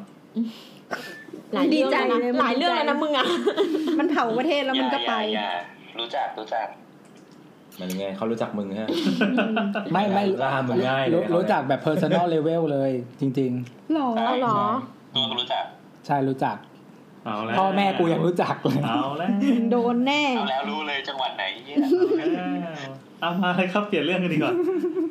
อ่ะน้ำยังไงนะ อ่ะ จะพูดอะไร พูดถึงงานดีไซน์ ทำไมเสียงเบา เออ ฮะ นี่ผมจะเข้าสา มั่น ระ ใจหน่อยเถอะ ไม่แต่จริง ๆ ที่เราพูดไปเมื่อกี้อะมันก็เกี่ยวข้องกับดีไซน์ทั้งหมดอยู่แล้ว อ่าอ่าอ่า ซึ่งแต่ว่าเราไม่ได้พูดให้ชัดเจนเฉย ครับ ก็พูดให้ชัดเจนสิวะ เออ ๆ พูดให้ชัดเจนก็ คือ อ คื ยา อ กให้เขามาเมนว่าแบบตอนนี้ไม่เกี่ยวกับสถาปัตย์เลยว่ะ คือคือเรารู้สึกว่ามันไม่อยากคนมาแบบเป็นข้อหนึ่งอะไรดีไซน์หนึ่งศูนย์หนึ่งสเตเดียมอะไร คนที่จดเวลาเนี่ยมันยาก สมมติหน้า เอออ่าแล้วไงแล้วไง คือพอดีไปอ่าน งานวิจัยของมหาลัยจำชื่อไม่ได้อยู่ที่เวอร์จิเนีย โปรจีเนเทคหรือเปล่าใช่ ไม่รู้ไม่แน่ใจ คือเขาอะก็วิจัยมาว่า เร็วไหม ไม่ส่งไม่แบบคือมันไม่ส่งเลสมาให้ช่วยช่วยเคาน์เตอร์เลย เออมาเปิดแล้วไม่รู้อยู่ไหนแล้วก็ไม่รู้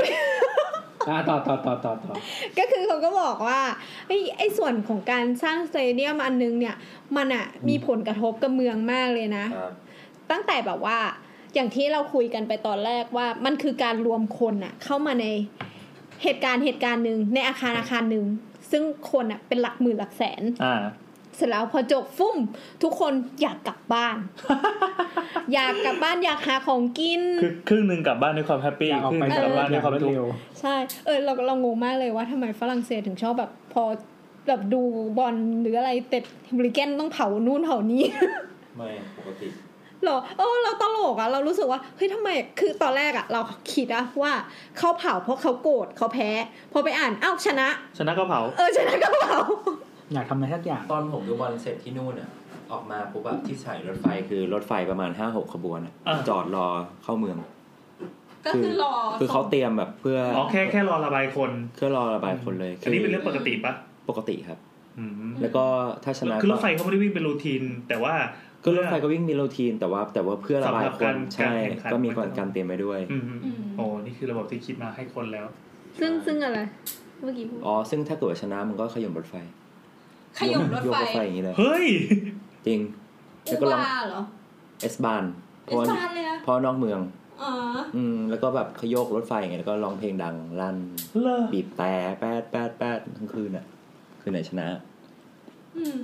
ก็คือแบบว่า ไอ้ตัวที่ตั้งของอันเนี้ย อย่างที่บอกว่าก็คือมันควรจะมี transportation เนี่ยที่เข้าไปถึงง่าย แต่ว่าก็ต้องมีพื้นที่อะแอเรียโดยรอบอะที่เว้นวักให้กับเมืองด้วย อืม คือมันไม่สามารถที่จะบอกว่าทัดเมืองแบบออกจากประตูไปแล้วเจอร้านข้าวอะไรอย่างเงี้ย อ่าอ่าอ่า เออ มันควรมีแอเรีย อย่างที่อเมริกา มันจะมีแบบ เออ ตัวสเตเดียมก็มีข้างนอกอะมี LCD สำหรับคนที่ขับรถอะ อืม มาแล้วก็มาจอด เพื่อดู เสียงอะไรตัดเล็บเหรอ ไม่ได้เหรอ ได้ได้โอเคแปลกดีตัดเล็บขนาด ตัดเล็บขนาดอัดพอดแคสต์ค่ะ มิติใหม่ ก็คืออเมริกามันก็จะมีคนที่แบบเอ่อขับรถมาจากที่ไกลๆ เพื่อมานั่งดูในรถของตัวเองอะ อืม อืม เหมือนแบบฟิลแบบดูหนังในรถอะไรอย่างเงี้ย เออเออเราเคยเราเคยดูหนังในรถหนึ่งรอบ เฮ้ยแต่ว่าเห็นเขาแล้วมันจะแบบแบบชอบมีคนเอากัน ฮะ คือเราไม่ได้สังเกตคันอื่นนะเราก็ดูหนังจริงๆตอน นั้น ตอนนั้นเด็กอยู่ไง อืม ไม่ก็คือ ไม่ หมืนแบบ เอาอยู่ก็เลย กำลังยุ่ง คืออีหนังหนังเขาเรียกว่าอะไร drive drive in อะไรอย่างเงี้ย เออเออเขาเรียกว่าไร มันจะเป็นแบบ คือแต่ที่โรงหนังอเมริกามาตรฐานไม่ง นี่ ห่ บ วย น อ ประ ยู่ หลั แล้ บ วปออะมันยังเพิ่งเย็นอยู่เลย คือมาตรฐานโรงหนังอเมริกามันคือห่วยอยู่แล้ว อย่าไปเทียบกับประเทศเราคือแบบสกปรกแพง อืม โรงเฮียอะไรอะไรเงี้ย แต่ว่าทีเนี้ยอีโรงหนังแบบ drive in เนี่ยมันจะเป็นแบบแย่กว่านั้นอีกหน่อยหนึง แย่กว่าอีกเหรอ คือมันฉายหนังควบอะไรอย่างงี้ด้วยไง อ่า หนังกลางแปลงฟิลแบบหนังกลาง เอ แปล อง หนังกลางแปลงคือมันจะเป็นลานกว้างๆปึ๊บปึ๊บ อือฮะ ปึ๊บแล้วก็จะมีช่องจอดเขาจะตีเส้นไว้ พอถึงเวลาเราก็ซื้ออะไรซื้อตั๋วอะไรมาเสร็จก็ มาจอดตรงช่องจอดใช่ไหมครับ อ่า อืมฮะมันจะมีเสาเสาขึ้นมา เอ่อเสาขึ้นมาแบบตามจุดจอดแต่ละจุดอ่ะมีเสาเสาเสาเรียง สาวสาวสาวนะครับ เสาเสาเสาแล้วทีนี้ก็คือ ไอ้ที่เสาเนี่ยมันเป็นลำโพง อ่า ซึ่งมันจะเป็นแบบ อ๋อ เราสามารถดึงดึงออกมาก็จะมีสายดึงออกมาเข้าในรถได้ อืม แล้วก็ อ๋อเหรอคือลำโพงส่วนตัวไม่ใช่แบบ ใช่ลำโพงส่วนตัวลำโพงส่วนตัว มันถึงได้ขายบัตรจำนวนจำกัดได้อย่างเงี้ย ก็ช่องจอดมันก็จำกัด เออ ซึ่งคือมันแล้วแต่อย่างบางคนถ้าสมมติขับรถเก่งใช่ไหมก็ดึงลำโพงเข้ามาในรถ อ่าฮะ อ่าปิดปิดกระจกนิดนึง แล้วก็นอนดูนอนมันก็จะมันจะมองขึ้นอ่ะ อ่าม องขึ้นแล้วก็นอนดู แล้วก็เราลำโพงไว้ในรถก็ได้หรือว่า อย่างตอนนั้นเราไปดูเราดูในรถกระบะ อืม หันท้ายให้จอ อ่า อ่า แล้วก็นอนบนกระบะ อื อ่า ม อืมแล้วก็ดู เฮ้ยเราชอบฟิลแบบเนี้ยดูดีอ่ะ แล้วก็คือมันเป็นกลางคืนใช่ไหม ก็คื คือ อ หนังกลางแปลง มันฉายได้แต่กลางคืนแหละมันต้องมืดอะไรเงี้ย เออ แล้วก็ก็ฟิลมันก็แปลกดีไม่ไม่เคยเจออะไรเงี้ย ก็แปลกดี เฮ้ยเราว่ามันเป็นเสน่ห์ของอเมริกาอย่างหนึ่งเพราะว่า อืม ประเทศอื่นมันไม่มี แต่ตอนนั้นดูหนังคืออเมริกาแม่ง drive thru ทุกอย่าง คือธนาคารก็ drive thru อืมอืม ร้านอาหารร้านนู่นนี่นั่น คืออะไรที่แม่ง drive thru ได้มึง drive thru หมด เพราะมึงเป็นประเทศคนขี้เกียจ อืมครับ คือธนาคารอ่ะ สมมุติว่า เอ่อขับขับเข้ามาใช่ไหมคือมันจะมีธนาคารแบบ ในสาขาธรรมดา มันมีอาจจะมีไดทูได้ด้วย สมมติไดทูอยู่หลังสาขาใช่ไหมเราขับมาข้างหลังปุ๊บมันก็จะเป็นช่อง ใช่ใช่ ช่องจอดรถแล้วมันก็จะมีแบบเหมือนตู้ข้างๆอ่ะ ให้เราคุยกับพนักงานก็จะมีเสียงออกมา แล้วก็มีหน้าจอ ทีนี้ถ้าจะส่งเอกสารอะไรอ่ะ มันจะเป็นเหมือน มันจะมีเหมือนกล่องเล็ก ๆ อ่ะ อือหือ เปิดได้แล้วก็ใส่เอกสารเข้าไปปุ๊บแล้วก็ปิดมันจะเป็นท่อสุญญากาศดูด บุ๊บ ปุ๊บขึ้นไป บุ๊ แล้ว บ ก็เออแล้วก็เวลาส่งก็ส่งกลับมา บุ๊บ ท่อนั้น อืม อ้าวเราก็คืออยู่ที่เดิมตลอดกระบวนการเนี้ยเหรอ เราก็อยู่ในรถไงเราไม่ต้องลงจากรถไง อ้าวไม่ใช่นึกว่าต้องขับรอบอาคาร รอบทำไม จะรอบมันไม่ใช่สั่งแมส ไม่ต้องรอบอยู่ที่เดิม กลับมาถึงการวางแอเรียต่อ ครับ ก็คือพอมันต้องคำนึงถึงเรื่องคนที่ transportation เข้าไปแล้วเนี่ย มันก็ยังมีเรื่องอื่น ๆ อีกเช่น เรื่องของเสียง เออเราอาจจะคิดว่าเฮ้ยในสนามกีฬามันต้องระวังเรื่องของเสียงด้วยเหรอเฮ้ยแต่เสียงดังมากกว่าที่คิด อืม เออแล้วยิ่งเสียงอะของมันอะเป็นการกระจายที่แบบรอบทิศทาง คือทุกคนตะโกนอะไรอย่างเงี้ย มันเป็นอะไรที่ควบคุมได้ยาก อ่า มันอาจจะต้องพึ่งเกี่ยวกับภูมิสถาปัตย์คือการทำพวกต้นไม้ซัฟเฟอร์ เสียงอะไรอย่างเงี้ย buffer ปะ เออบัฟเฟอร์ซัฟเฟอร์อดทน ทำไมครับฟ้าก ำลังซัฟเฟอร์ คือบัฟเฟอร์เสียงเอาไว้อะไรอย่างเงี้ย มีหลายอย่างเลย อืม ถ้าไปอ่านของฟีฟ่ามันมีบอกผลเลยพี่ อืมอืม เนี่ยมีแม้กระทั่งแบบว่ามลภาวะทางแสง แสงใช่ เพราะว่าไลติง เราจะพูดต่อไป เพราะไลติงที่แบบจากสเตเดียมอะแม่งเยอะมากแล้วแม่งแรงมาก แล้วสเตเดียมแต่ละแบบก็แบบมีเสากี่ต้น ซึ่งแม่งถ้าสเตเดียมใหญ่แม่งยิงแสงแบบประมาณ 6-7 ต้นอย่างเงี้ย เออ ก็ก็จะต้องแบบมีที่อยู่ห่างจากสังคม ห่างจากตัวเมืองพอควร แล้วมลภาวะทางเสียงก็คือเขาจะให้แบบไปตั้งสเตเดียมที่แบบมีเนินดินเนี่ย ใช่ มี ใช่ คอยแอบสอบเสียงก่อนที่จะมาถึงตัวเมือง อืม อืม เออ เรื่องเรื่องไฟเนี่ยให้ไปดูสนามของธรรมศาสตร์ สนามโอลิมปิกมันไม่แน่ใจ เอเชียนเกม เออเอเชียนเกม เชี่ย แกข้างหน้าเหมือนหมดหวังเลยลูก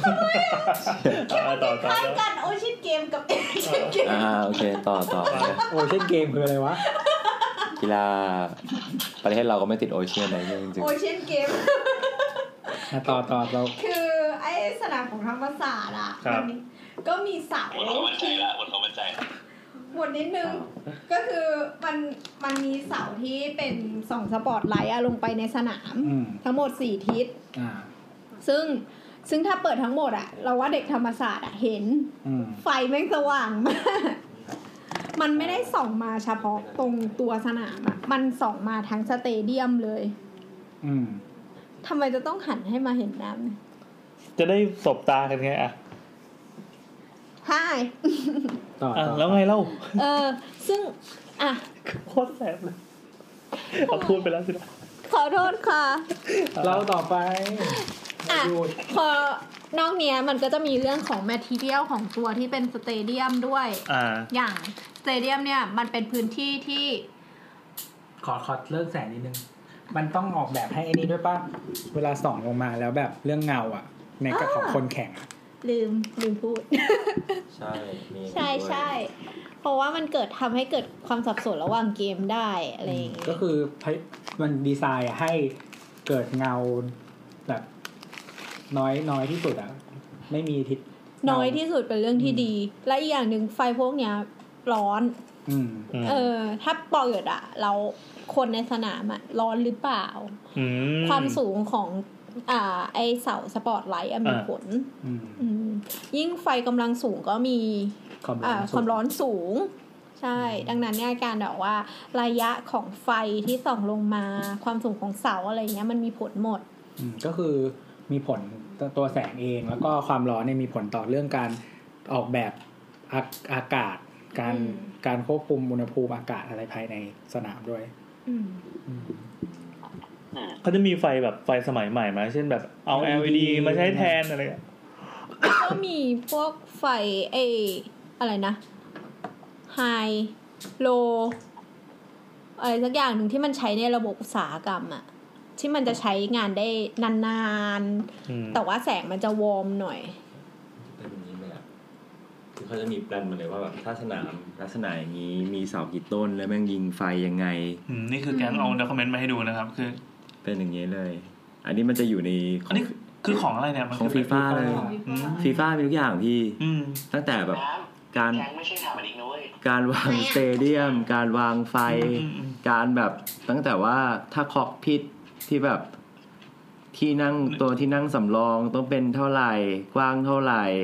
สเตเดียมชันยังไง โอ้โอเคเลยอ่ะ เอาน้ำไปเก็บดิ เป็นอย่างนี้หมดเลย โอ้ใครจะมีเวลานั่งอ่าน นี่ไงคนนี้เนี่ย เนี่ยแบบชันยังไงต้องนั่งอย่างเงี้ยแล้วถ้ายืนต้องถ้าเทียบกับเก้าอี้ ภาพแนวตัดขวางเป็นยังไงอะไรเงี้ย ถ้า คื โบ๊ อ ทนั่งอยู่แถวหน้าจะเป็นยังไง ใช่ แสง แบบ เข้า แสงสะท้อนไม่ต้องติดไฟเพิ่ม เนี่ยแล้วถ้าแบบว่าถ้าคอกพิทแคบครึ่งหนึ่งต้องนั่งซ้อนเข้าไป อืม แล้วข้างหลังเมนสูงกว่า อืมอืมอืม จะเป็นยังไงอะไรเงี้ย คือถ้าคนฟังแบบอยากหาความรู้เพิ่มเนี่ย ก็เซิร์ชไปเลยว่า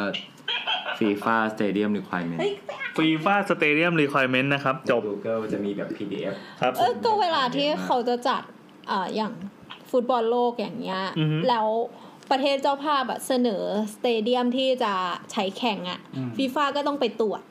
ใช่ตรวจก่อน อืม เริ่ม คือมันจะมีสเตเดียมแบบที่สร้างใหม่ แล้วก็ อืม สเตเดียมแบบปรับปรุง อืม อะไรอย่างเงี้ย ก็ทุกสนามอาจจะต้องตาม requirement แล้วก็อย่างที่บอกว่ามันจะมีแบบ requirement พิเศษ อย่างเช่น นัดชิง นัดเปิดอะไรอย่างเงี้ยที่อาจจะต้องมีคนมากขึ้นนู่นนี่นั่นเพราะว่า อืมกี่กี่นาทีแล้ว ตอนนี้ชั่วโมงนี่ละชั่วโมงสิบนาที ไปได้เรื่อยๆครับ ครับมาตรฐานรสอง เวลาในโลกแห่งความจริงคือเที่ยงคืนเป๊ะ เฮ้ย อ่ะต่อไปจะเริ่มที่จบ เนี่ยก็คือถ้าอ่านเป็นบุลเลตบุลเลตตั้งแต่แรกนะมันจบไปแล้ว อืม ก็เห็นทุกคนพูดสนุกอะเราก็ไปเรื่อย อ่าๆสนุกอ่ะมาเลยครับหัวข้อต่อไป ๆ ก็คือ เราต้องแตะเรื่องโมดูล่าดีไซน์ด้วยนะ เออมูดูล่าดีไซน์ คืออะไรเหรอ อ่ะอ่ะต่อน้ำพูดต่อไปก่อน คือแล้วนอกจากเนี้ยก็จะมีเรื่องของ material ก็คือพอมัน วั เป็น สดุ ใช่คือเป็นอ่า เทคนิคการก่อสร้างปะ ไม่เชิงมันเป็นผลกระทบ เราต้องเรียกว่า environment มากกว่า อ่ายังไงยังไง ก็คืออย่างสมมติว่าเราสร้างหลังคาปิดโดมเนี่ย อ่า สนามกีฬาขนาดใหญ่ เรากำลังสร้างกระจกผืนใหญ่ที่ส่องเข้าไปยังเมืองอยู่ อื มันคือการ อืม คายพลังงานหรืออะไรก็ตาม อืม วัสดุพวกเนี้ยมันก็มีผล อืม มีผลขนาดใหญ่เหมือนตึกที่เป็นสกายสเคเปอร์แล้วแล้วเอ่อติดกระจกที่สะท้อนแสงแดดร้อยเปอร์เซ็น อ่า มีผลกับตึกที่อยู่ในเมืองโดยรอบ อย่างเงี้ยก็คือมันก็ไม่สมควรที่จะทำกับบิลดิ้งขนาดใหญ่ขนาดนี้ อืม อืม คือเหมือนเป็นการสร้างมลภาวะให้เมือง ใช่ แล้วก็เอ่อ environment ด้านอื่น เช่นน้ำไฟเอ่อระบบต่างๆ พวกเนี้ยมันถูกใช้ในเป็นปริมาณมาก คือมัน อืม เป็นก้อนใหญ่ ดังนั้นเนี่ยการออกแบบที่ดีของ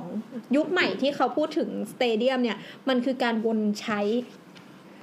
วนใช้คือ คือไม่ควรที่จะใช้ครั้งเดียวแล้วจบไปแล้ว อ๋อ ทิ้ง เหมือนเหมือนเหมือนไอ้พวกนี้ก็เอามาหมุนเวียนได้ก็หมุน ใช่สิ่งสิ่งที่ดีที่สุดก็คือหมุนเวียนได้อะไรอย่างงี้อืม นี่คือเป็นเรื่องพลังงานเงี้ยเหรอ ใช่ใช่ค่ะเป็นเรื่องพลังงาน ทำไมโบ๊ททำเสียงคืดคาดคืดคาด โบทกำลังกินของกินอยู่ นี่กำลังกินโยเกิร์ตเป็นข้าวเย็น อืมมันเมื่อกี้ก็กินแบบแซนด์วิชเป็นโควิด อันหนึง ในขณะที่เรากำลังกินโอริโอ ใช่กินแซนด์วิชอันหนึ่ง ใครชอบเรื่องนี้ไม่มีให้อ่านเยอะจริง ใช่ใช่ ๆเรื่องนี้มีให้อ่านเยอะมาก อืม จริงที่จริงการการทำสเตเดียมมันมีหลายมิติมากอะ มิติไหนบ้างครับ ที่แบบต้องคิดที่ต้องคิดถึงแบบพวกแบบมิติของเมือง เช่นครับ เช่นขอเช่นหน่อย เช่น บทแม่งเริ่มใช้มาสับยากแล้วมา เช่นสมมติว่า เออไม่ใช่สมมติเหมือนเหมือนปี 2014อ่ะที่มีเวิร์คคัพที่บราซิลอ่ะ อือหือ ครับ ก็แบบก็สร้างปัญหาแบบให้กับคือแบบให้กับประเทศแบบเยอะมากอะไรเงี้ย ใช่เพราะว่าประเทศล้ม ยังไงยังไง คือคือเหมือนว่าเวลาทำเวิร์คคัพอ่ะ มันไม่มีแบบรัฐไม่สามารถ ไม่สามารถแบบใช้เงินของประเทศตัวเองในการสร้างฟาซิลิตี้หรือว่าพวกสาธารณูปโภคทั้งหมดได้อ่ะ เออแล้วทำ ดังไงนั้นมันก็ต้องกู้ใช่ไหม อือหือ ซึ่งความหวังความหวังของการทำเขาเรียกอะไรอะเป้าประสงค์ของการทำพวกแบบเบอร์ครับ หรือโอลิมปิกอะจริง ๆ มันคือการ มันก็หลายแง่ เช่น ให้นักท่องเที่ยวเข้ามาป อื ระ ม เทศ มันเป็นการ ทำให้ PR ประเทศ ประกาศสเตทเมนต์ของประเทศว่ากูจะทำอะไรเหมือนเช่นแบบโอลิมปิกที่คราวที่แล้วอะที่ ที่ญี่ปุ่นเนี่ยไปโชว์อะ อืม อืมมันก็มีหลายอย่างแต่ว่าเหมือนกับว่าที่บราซิลอะพอมันทำจัดเบอร์ครับ จริงแต่ว่ามันไม่ได้ตามเป้าอะคนคนก็มาเที่ยวแต่หลังจากนั้นเนี่ยมันก็มีปัญหามากกว่านั้น เช่นแบบสาธุโภคลงทุนไปแล้วก็ไม่คุ้มค่า หรือว่ามีคอร์รัปชันมีหลาย ๆ อย่างอะไรเงี้ย อันนี้เรื่องนี้ เมื่อ เราเต กี้ รียม แบบล ไว้ องลองลองลอง จริงเหรอ อ่านดูอะเขาบอกว่าสเตเดียมของบราซิลแบบ อันนี้จอดรถไปแล้ว สนามฟุตบอลของบราซิลอะเออสนามที่ใหญ่เป็นอันดับสองบราซิลอะคือสร้างโดยทีมที่แบบ เป็นใครไม่รู้อะไม่ใช่มืออาชีพในการทำอะอืมแล้วก็ใช้ใช้เงินแบบปริมาณเยอะมาก ในไทยก็เคยมีนี่ สนามฟุตซอล อ๋อ นั่นคือตอนนี้ระยะหลังอ่ะคือทุกปีอะมันจะมีออกมา แต่ว่า การการเป็นเจ้าภาพบอลโลก คือคือในไฟแนนซ์มันก็มันก็จะมีบทวิเคราะห์ออกมาบอกว่าการเป็นเจ้าภาพบอลโลกอะจริงๆแล้วอ่ะมันไม่ได้กระตุ้นเศรษฐกิจมากขนาดนั้น จริงเหรอ เหรอ เออคือมันกระตุ้นเศรษฐกิจก็จริง แต่ว่ามันกระตุ้นเศรษฐกิจเฉพาะกลุ่ม แล้วมันกระตุ้นเศรษฐกิจแค่ชั่วคราว เพราะว่าเขามาดูเขามาวัดโดยที่ว่าเขาใช้ time frame 5 ปี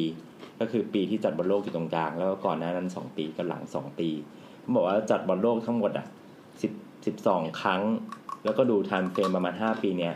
ปรากฏว่า 2 ปีแรก 2 ปีก่อนที่จะจัดบอลโลกอันเนี้ยเศรษฐกิจดีขึ้น แต่พอหลังจัดบอลโลกเสร็จปุ๊บสองปีข้างหลังอะเศรษฐกิจถดถอยหมดเลย อืม เตาไทย มันมันมันมันไอเดียมันมีไอเดียเดียวกับการที่รัฐไปลงทุนโครงสร้างพื้นฐาน แล้วก็เขาเรียกอะไรอะเอาเงินอัดฉีดสร้างดี ใช่กำลังจะพูดเลย มัน สองปี เป็นข่าวแล้วก็คือ workforce ที่เกิดขึ้นจากการที่กระตุ้นตรงเนี้ย มันไม่ใช่ workforce ที่ ถาวร ยังยืน มันเป็นการ workforce ที่เหมือนกับว่าสร้างขึ้นเพื่อมารองรับ world cup แค่ช่วงสั้นๆ ก็ เท่า คื นั้ อน เอง คนจบจ็อบจ็อบนี้ไปแล้วเขาก็เป็นคนไม่ไม่มีงานเหมือนเดิม ใช่จริง ๆ แล้วก็เป็นอย่างนั้นหมดเลย อืม ไม่ไม่แต่แต่อย่างนี้พี่แกงไอไอเดียการลงทุนแบบพื้นฐานของรัฐอย่างเงี้ยมันคล้ายๆกับ มันจะมีไอเดียของไอสร้างเขื่อนโอเวอร์ป่ะที่ตอนนั้นที่คนมีการตกงานเยอะๆอะแล้วก็รัฐก็ลงทุนสร้างเขื่อนขนาดใหญ่เพื่อทำให้คนมี มีงานทำอะ แต่นั่นคือเขื่อนไง ไม่แต่ยังไงสุดท้ายมันก็จะไม่ยั่งยืนเว้ย อืม หมายถึงว่าแล้วแรงงานที่มีงานทำอ่ะจำนวนมากอ่ะ มันคือแรงงานชั้นต่ำอะ ชั่วคราว อืม เออเออ มันเป็นบลูคอลล่าเยอะอะ อืม แล้วก็ช่วงช่วงที่มีงานพอพอสมมติกระตุ้นการท่องเที่ยวอาจจะมีคนพิงคอลล่ามาบ้าง ก็คือพวกเซอร์วิสอินดัสทรีแต่ว่าสุดท้ายแล้วมันก็จะเทม p o r a r y ไง อืม คือแต่ว่าจริงๆ สมัยเนี้ยบิดดิ้งอ่ะมันจะมีแบบสิ่งที่เพิ่มขึ้นมาที่หลาย ๆ เจ้าพยายามทำอย่างเช่นที่ลอนดอน 2012 อ่ะ ที่เหมือนพยายาม ม ให้มีเขาเรียกว่าอะไรอ่ะ ความสะยั่งยืน อืม ม คืออย่างเช่นเขาจะบอกว่าหลังจากจบโอลิมปิกนะ พื้นที่โอลิมปิกพาร์คจะปรับยังไงบ้าง อืม จะมีการเปลี่ยนการใช้งานจะมีนู่นนี่นั่นอะไรอย่างเงี้ยอย่างเช่นที่ลอนดอนทำก็คือเหมือนตอนแรกเขาแพลนว่าจะลดขนาดสนามลง อือฮึ แต่เข้าใจว่าสุดท้ายอ่ะไม่ได้ลด แต่ว่ามีการปรับปรุงสนามให้กลายเป็นสนามบอลแล้วก็ แล้วก็มีทีมมาเช่าเออน่าจะเวสต์แฮมมั้ง อืม เออมาเช่าสนามที่ใช้กับลอนดอน 2012 อ่ะโอลิมปิกลอนดอน 2012 แล้วก็พื้นที่รอบๆอ่ะเขาก็ปรับเปลี่ยนอย่างเช่นเอ่อพื้นที่รอบๆมันจะมีสนามอื่นๆ แล้วหมู่บ้านนักกีฬาอะไรอย่างเงี้ยก็อาจจะมีการลดขนาดให้ชุมชนสามารถใช้ได้ดูแลได้ง่ายขึ้น แล้วก็มีทำพวกแบบ สถานีรถไฟ นู่นนี่นั่นในพื้นที่ที่เหมือนกับเวรคืนไปแล้ว เราก็มาทำอย่างอื่นอะไร ก็เหมือนก็เหมือนสร้างเมืองใหม่ขึ้นมารอบสนาม ใช่ใช่เพราะว่าพื้นที่สนามมันเป็นก้อนใหญ่ ๆ ใช่ไหมหลังจากใช้แล้วมันก็ถูกทิ้ง ทิ้งไป เออถ้าปรับปรุงให้มันใช้ได้หรือว่าลดขนาดให้มันอยู่ในสเกลที่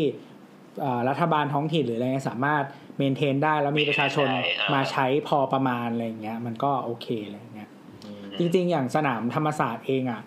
ก็เรามองว่ามันเป็นเรื่องที่ค่อนข้างโอเคที่สร้างให้กับมหาวิทยาลัย เพราะว่าหลังจากจบเกมแล้วอ่ะมันมีคนดูแลต่อ อืม แล้วก็มันมีคนใช้งานก็คือบุคลากรของมหาวิทยาลัยในขณะเดียวกันเนี่ย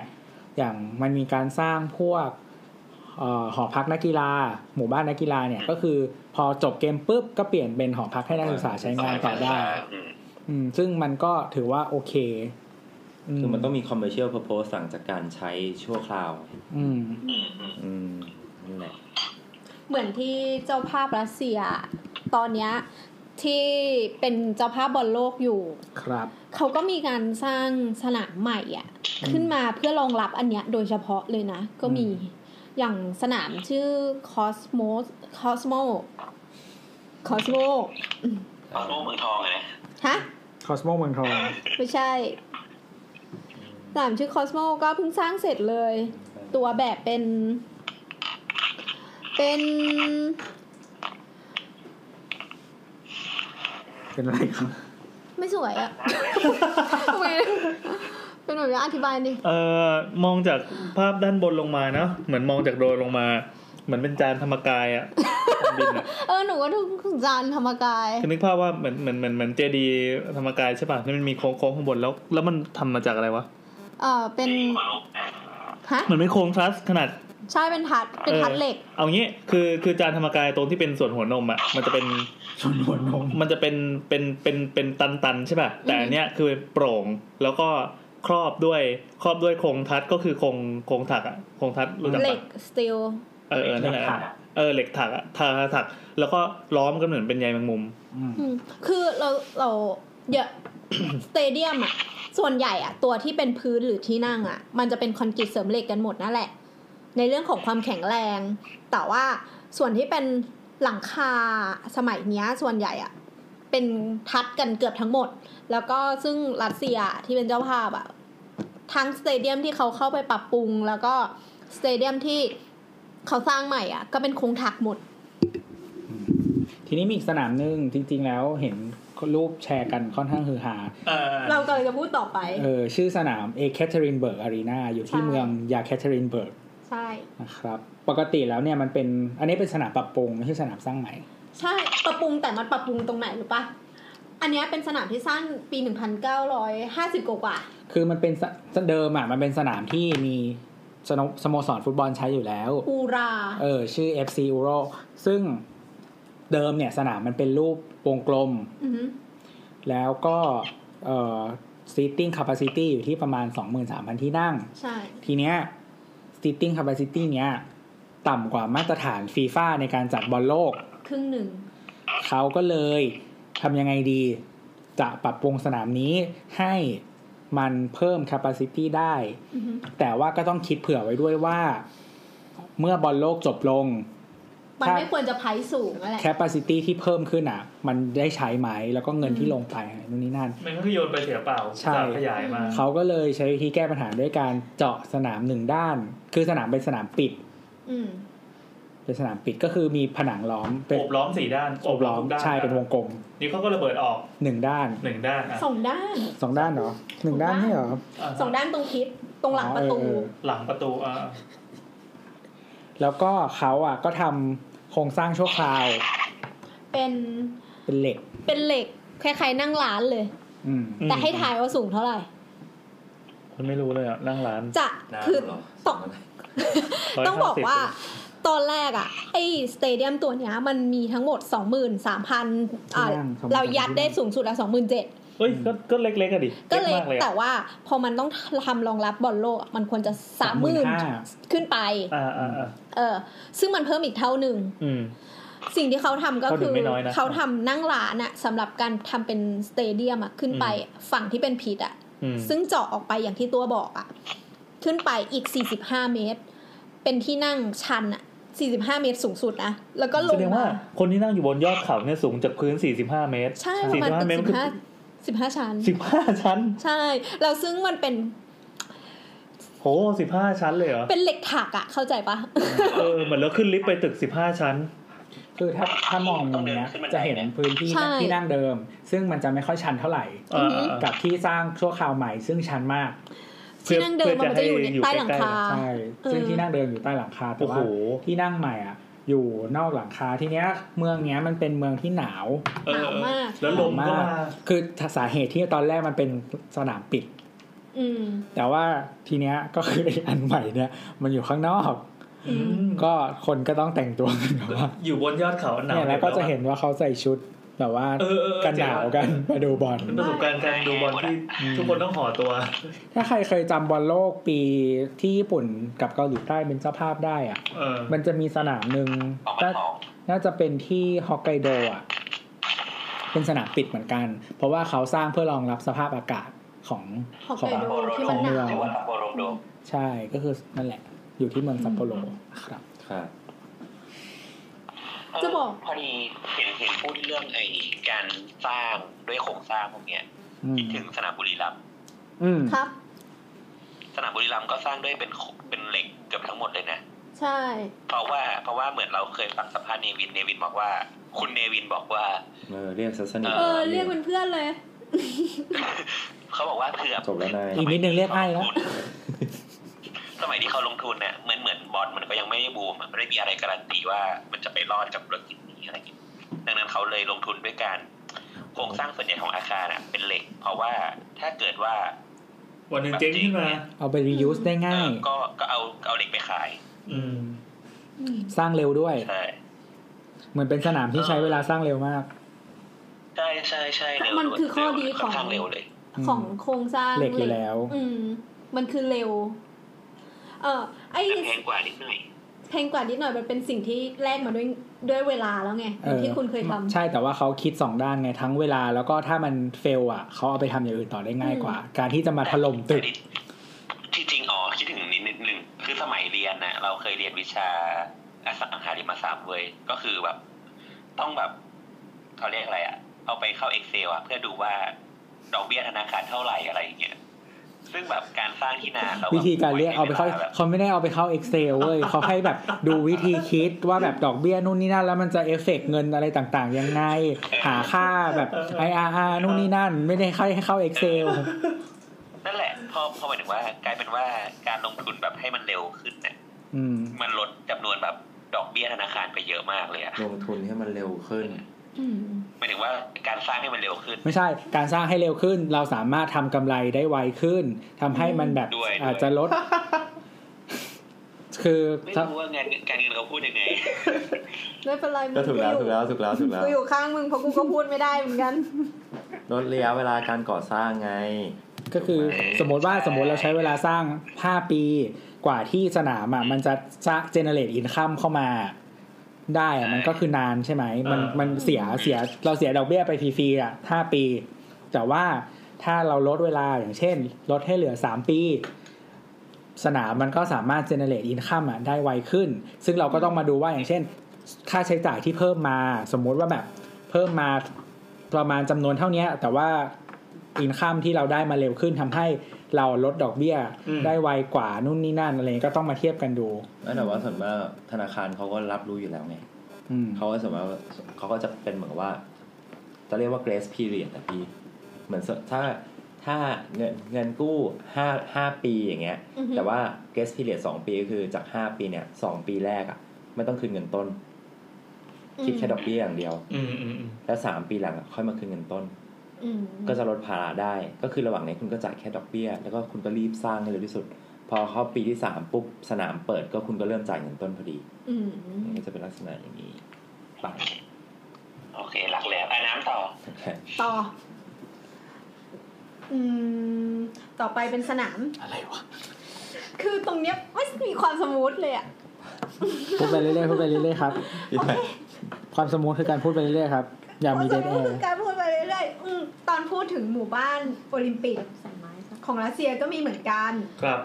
ซึ่งซึ่งไอ พูดต่อไปดิ เดินชักจูงมาก คือ เลยบ้านโอลิมปิกอะไรหมู่บ้านนักกีฬา เขาไม่ได้จัดโอลิมปิกเขาจัดบอลโลก เออโอเค ก็รัสเซียก็เคยก็เพิ่งจะรับเป็นเจ้าภาพโอลิมปิกฤดูหนาว อ๋อซูชิสองพัน ใช่ ซึ่งสนามในโซชิหนึ่ง คือมันมีมาเดย์ป่ะ เรากะแล้ววันนั้นต้องเล่น เลยแต่เราลืมเล่นน่ะ ไม่ทันแล้ว ก็คือแบบว่ามันก็จะมีอ่าตัวที่เป็นสเตเดียมพาร์คซึ่งมันก็จะมีสเตเดียมอ่ะอยู่ประมาณ 4 อัน ก็จะเป็นแบบกีฬาต่างๆว่ายน้ำอะไรอย่างเงี้ยอืมก็สเตเดียมหนึ่งอ่ะเป็นสเตเดียมของฟุตบอล ซึ่งไอสเตเดียมเนี้ยก็ถูกใช้มาสำหรับการรับเป็นเจ้าภาพบอลโลกด้วยเหมือนกัน อืมเป็นเทคนิคเดียวกับบราซิล ใช่ แต่แต่แต่มันใช้ใช้ได้ดี อืม เพราะว่าปริมาณของที่นั่งอ่ะ ที่เขาทำไว้ตั้งแต่โอลิมปิกอ่ะ มันอยู่ในในขอบเขตของฟีฟ่า ที่ ที ตั้งอยู่แล้วเขาสเอร้าง อ คิดไว้หนึ่งทีใช้ได้สอง ใช่ ก็เหมือนบราซิลนั่นแหละ มันจัดต่อกันทั้งโอลิมปิกแล้วก็บอลโลก อืม แต่ว่าคืออย่างที่บอกว่า โอลิมปิกอ่ะเจ้าภาพเป็นเมืองใช่ไหม อือฮึ แต่ว่าพอบอลโลกอะเจ้าภาพเป็นประเทศอะแม่งจะพยายามกระจายสนามให้เยอะที่สุด ฉะนั้นเนี่ยสนามที่ใช้ร่วมกันได้มีสนามเดียว เออก็คืออย่างที่แบบ อย่างที่รัสเซียมันคือโซชิใช่ป่ะก็คือ อ่ะใช้โซชิได้แค่หนึ่งเมืองที่ใช้ร่วมกัน อือฮึ ที่บราซิลก็แบบริโอ ใช้แค่หนึ่งเมืองที่ร่วมกันที่เหลือมึงก็สนามบอลโลกมึงกระจาย อืม อืม อืม เข้าใจเข้าใจ อืมซึ่งซึ่งที่เรา ต่อแล้ว พูดถึงไอ้ฟิชฟิชอ่านว่าฟิช F พี่แดดชิวอะนะ อร่อยดี เออเออตอนแรกกูก็คิดว่ามันเขียนว่าเฟิร์สเปล่าวะ แต่ปรากฏว่ามันเขียนว่าฟีดจริง ๆ ก็เป็นเอ่อที่ที่หยิบมาพูดอะเพราะว่าเราชอบเรื่องโครงสร้าง มันก็เป็นโครงสร้างทักเนี่ยแหละ แต่ว่า อืม มันทำเหมือนเปลือกหอยสองอันที่แบะอะ อืม ยังไง เปิดคอยสอนที่แบบ อย่างเงี้ย มีมุมอื่นไหม ด้ อะ เป็นแคม มีมุมอื่นไหมอะ เมืองอื่นมุมอื่น เป็นแบบเนี้ย โอ้ยเครียดเลยอะ ไหนอ่ะ เปิดหอยสองอันที่แบะ สนามบอล หมึกหมึก ลายพึ่งต้ม เออเออเหมือนหอยลายอะ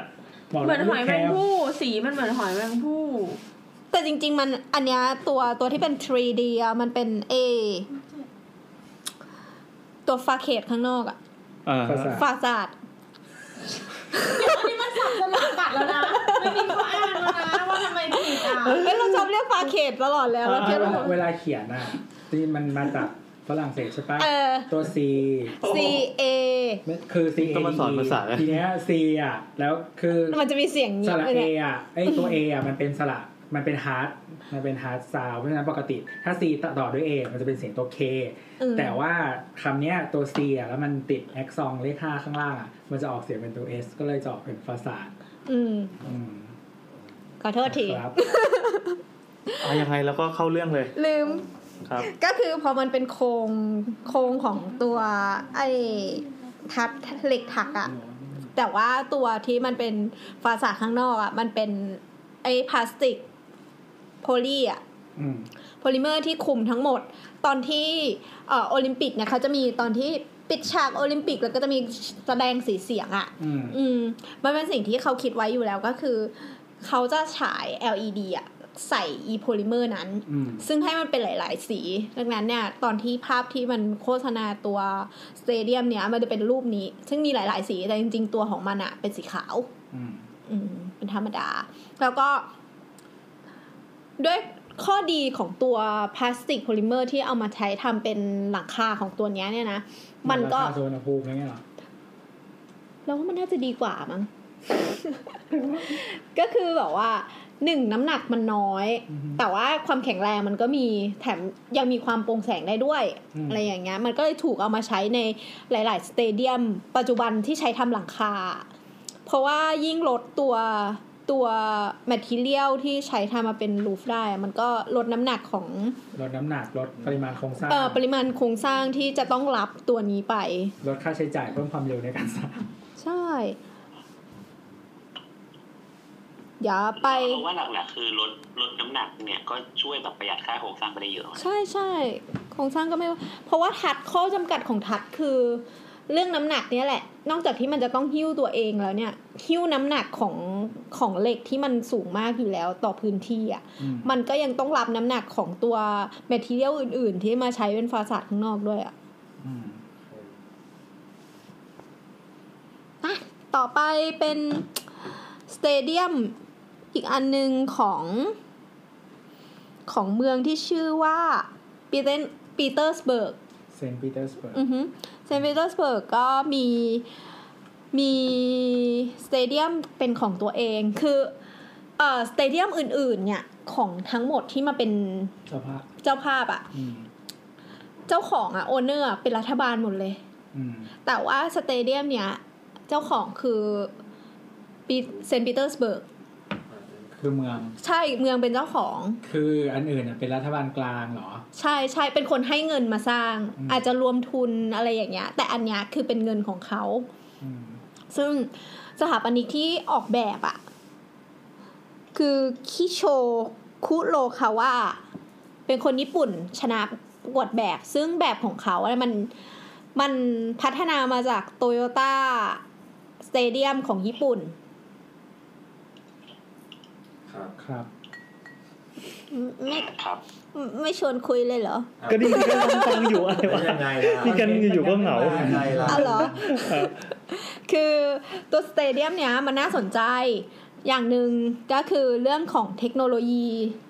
อ่า ตอนแรกอะสเตเดียมเนี้ยมันถูกออกแบบให้เป็นมัลติฟังก์ชันก็คืออ่าเป็นสเตเดียมของฟุตบอล แล้วก็สามารถแบบเลื่อนสนามฟุตบอล น้ำหนัก 81,000 ตันเนี่ย อือฮึ ออกไปข้างนอก แล้วก็มีสระว่ายน้ำอยู่ข้างล่าง แต่ว่าค่าใช้จ่ายสูงมากสระว่ายน้ำก็เลยถูกตัดทิ้งไป อ อ๋อ แต่ว่าของชาวเก้อะทำได้ ที่ไหน ของเยอรมนี เยอรมันอืม ชาวเก้ทำได้ชาวเก้ แต่แต่อันเนี้ยมันหก ชาว หมื่ เก้ นแปดพันที่นั่ง ชาว อยู่ เก้เป็น นะ สเตเดียมที่สามารถเลื่อนพิชสนามฟุตบอลตรงกลางออกไปได้ แต่ว่าจะใช้เวลาประมาณ 6-8 ชั่วโมงมั้งในการเลื่อนสนามฟุตบอลตรงกลางออก โอ้มันไม่ได้แบบปลื้มเหมือนมาชินก้าแซ่บ ไม่ใช่ไม่ใช่ไม่ใช่พี่ไม่ใช่ แต่ว่าแต่แต่ว่าคอสแต่ละครั้งในการเลื่อนสนามฟุตบอลออกจะเสียประมาณแบบ 8,000 ยูโร ซึ่งมันก็คุ้ม อืม ก็คุ้มแหละ แต่ มันมันคือค่าอะไรอ่ะ ก็ค่าขนย้ายไง ค่าอะไรต่อมีอะไรที่มันจะเกิดขึ้นระหว่างการเลื่อนอะ อื อื ม มนั่นแหละ อ่ะ ต่อเลยครับ ต่อเลย แต่ว่าสิ่งที่ยังเลื่อนได้ของสเตเดียมเนี่ยอะมันคือหลังคา อืมหลังคาที่ก็ยังคงเป็นโพลิเมอร์อยู่ในการแบบว่าลดน้ำหนักของอันเนี้ย สามารถเลื่อนปิดเปิดได้ พอเปิดปุ๊บก็เป็นสเตเดียมแบบเปิดให้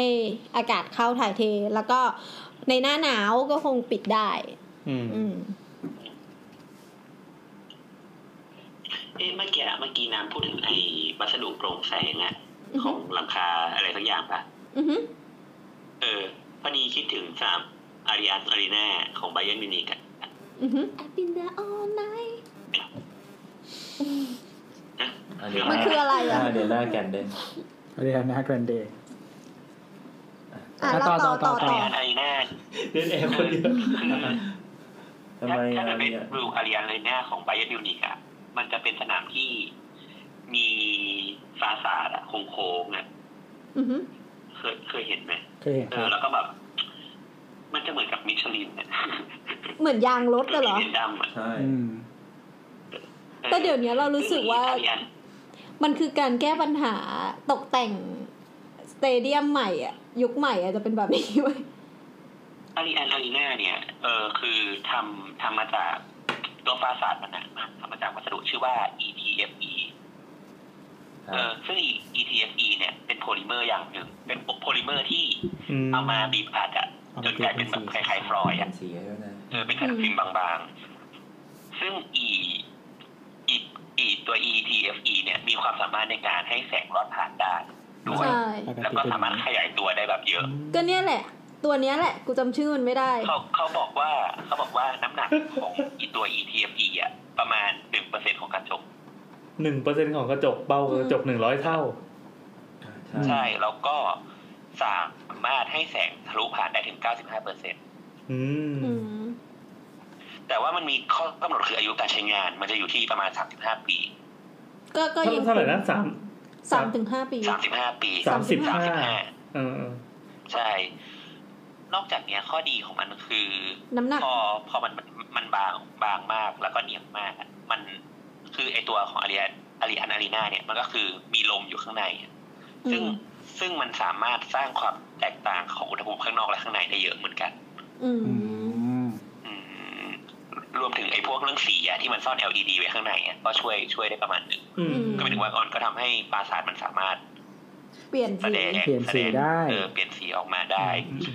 นอก เล่น จาก นู่นนี่นั่น สาม ได้ เดี๋ยวต่อไปก็โฆษณาได้ เดี๋ยวเดี๋ยวต้องอธิบายให้เห็นภาพนิดนึงเผื่อคนฟังแล้วนึกไม่ออกว่าชื่อชื่ออะไรนะอาริอัน อาริอันซารีนา อาริอันอารีนา จัด แล้ว ประกันนะครับ World Google ดูได้เลย Expo เวอร์เอ็กซ์โปที่เซี่ยงไฮ้อะ เออคือ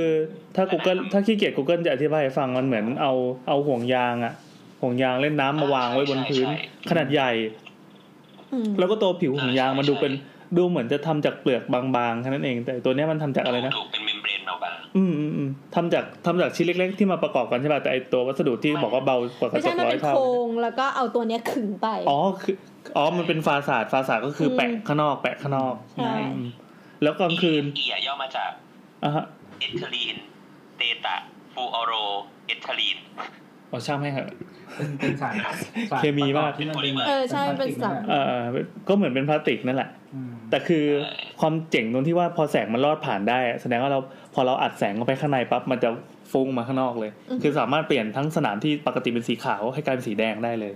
แต่ก็เปลี่ยนสีไปเรื่อยๆเล่นเล่นไล่สีอะไรได้ เออเออเออ ม นะคะชิว ก็ ชิว ก็นอกจาก นอกจากอารีอารีอารีนาเนี่ยก็มีสนามตอนเซี่ยงไฮ้อ่ะเป็นสนามที่เป็นสระน้ำอ่ะที่เป็นบับเบิลอ่ะ อ่า ที่ไม่ใช่ที่บักกิ่งเหรอ สนามรังนกปะ ไม่เซี่ยงไฮ้เซี่ยงไฮ้ ลังนกมันยิงไฟ เอ้ยเออไม่ใช่ว่ะปักกิ่ง ปั ปั ก ก กิ่ กิ่ ง งโอลิมปิก โอลิมปิกเออหรือหรือโอเค นั่นแหละ พิมพ์แล้วปัด ทีมถัดมา อย่าว่าสิ ก็คือมันชื่อ เราอธิบายเป็น Beijing National Aquatic Center นะครับ ครับ ก็เราเคยอันนี้เราเคยเห็นของจริงแล้ว ก็ อืม ผิววัสดุอ่ะ เวลาแต่ว่าเวลาทำลายฟาสาดด้านนอกอะมันจะเป็นเหมือนบับเบิลมาต่อกัน เอ๊ะอันนี้มันต่างจากเมื่อกี้ไหม ใช่ ไม่ผิววัสดุไม่แน่ใจอะแต่ว่าอันนี้เหมือนมันแข็งนะ อ่าอ่า ก็เหมือนเป็น LCD มันไม่ได้เป็นเหมือนเมมเบรนแบบนั้นนะ แต่ว่าเล่นสีแล้วก็ทำผิวอะไรอย่างเงี้ยได้เหมือนกัน ก็ใส่เอฟเฟกต์ใส่กราฟิกลงไปตัวบนตัวผนังได้ ใช่ใช่ก็คืออตอนกลางคืนเขาก็จะเล่นสีตอน ตอนนั้นที่ไปเมืองไปปักกิ่งอ่ะแล้วก็แต่มันหลังจากโอลิมปิกไปแล้วอ่ะก็เขาก็ยังมีเล่นเล่นไฟให้ดู อืมจ ก็ ริงๆอันนี้มันก็เหมือนจอ LED ตรงเมเจอร์รโยธินอยู่นะ อืม นั่นแหละครับ น้ำต่อน้ ไป ทีนี้ไปสเตเดียมสุดท้ายที่ใช้รองรับการแข่งรอบเซมิไฟนอลกับรอบไฟนอลของบอลโลก อืม กู เมื่อ ด้าน กี้ดูเห หั มือน ว เป็นรังพึ่งเลย ลุดนิกิสเตเดียม อยู่ที่มอสโก ครับ รุนิกิเนี่ยมันเป็นสเตเดียมที่สร้างตั้งแต่ปี 1950 กว่ากว่า56 อืม สมัยยังแบบมีสหภาพโซเวียต ซึ่งตัวแปลนที่เป็นทำเลโลเคชันที่ตั้งเนี่ย มันถูกวางตั้งแต่ปี 1930 แล้วก็คือแบบมันอยู่ในผังเมืองที่ว่าต้องชี้ว่าตรงเนี้ยมันจะมีสเตเดียม เจ้าจงเป็นสเตเดียม ใช่ นี่คิดมาแล้วเกือบร้อยปี ใช่ ซึ่งมีกิจลายอะตรงไปกับมหาวิทยาลัยมอสโกด้วย อ่า อืม แล้วก็อยู่ในเวิร์งที่อยู่ในมุมโค้งของแม่น้ำมอสโก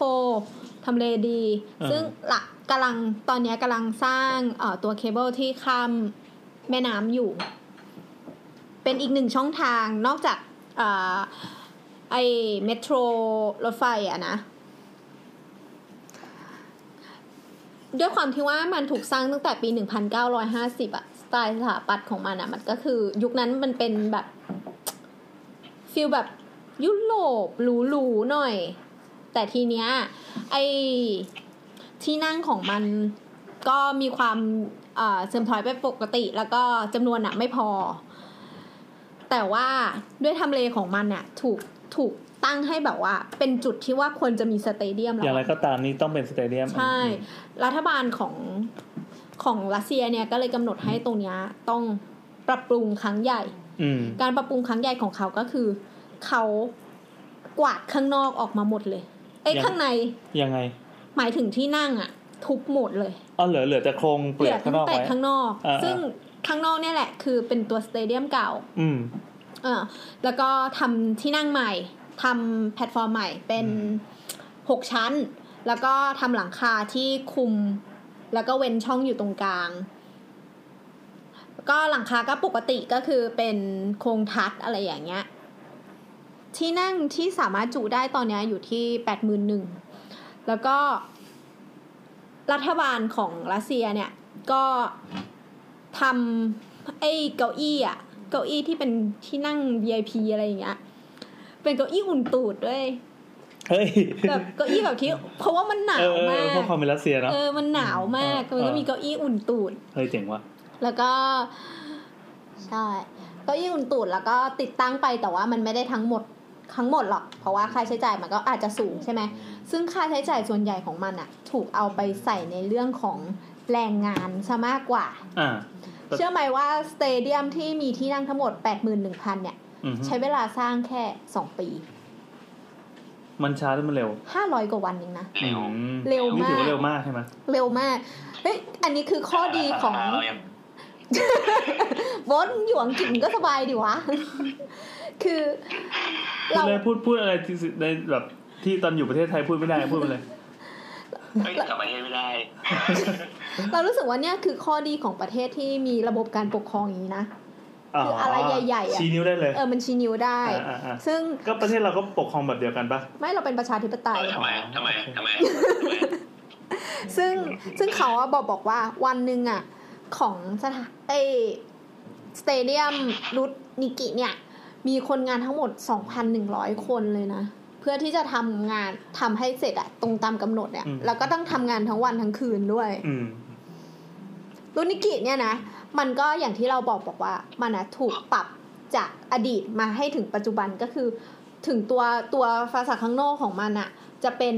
ของเก่า เอ่อสไตล์แบบปี 1950อะนะ อ่ะ 60 แต่ว่าข้างในของมันเนี่ยจะต้องรองรับการใช้งานของคนยุคปัจจุบัน อืม ก็คือจะมีจอจอทีวีขนาดใหญ่ อ่ามี มี CCTV ที่ครอบคลุมทั้งหมด อืม ซึ่งเขาก็บอกว่าเนี่ยมันมีกว่าอะไรนะ 2,000 1,000 จุด ม คือโดยรอบแล้วก็เขาอะมีการติดตั้ง Wi-Fi ที่รองรับให้ให้พอดีกับคน ซึ่งแต่ว่ามันไม่มันจุคนได้แปดหมื่นหนึ่งใช่ไหมแต่ว่ามันอะทำอยู่ที่สามหมื่นสามหมื่นรับได้ตอนหนึ่งยูเซอร์ไอยหนึ่งตัว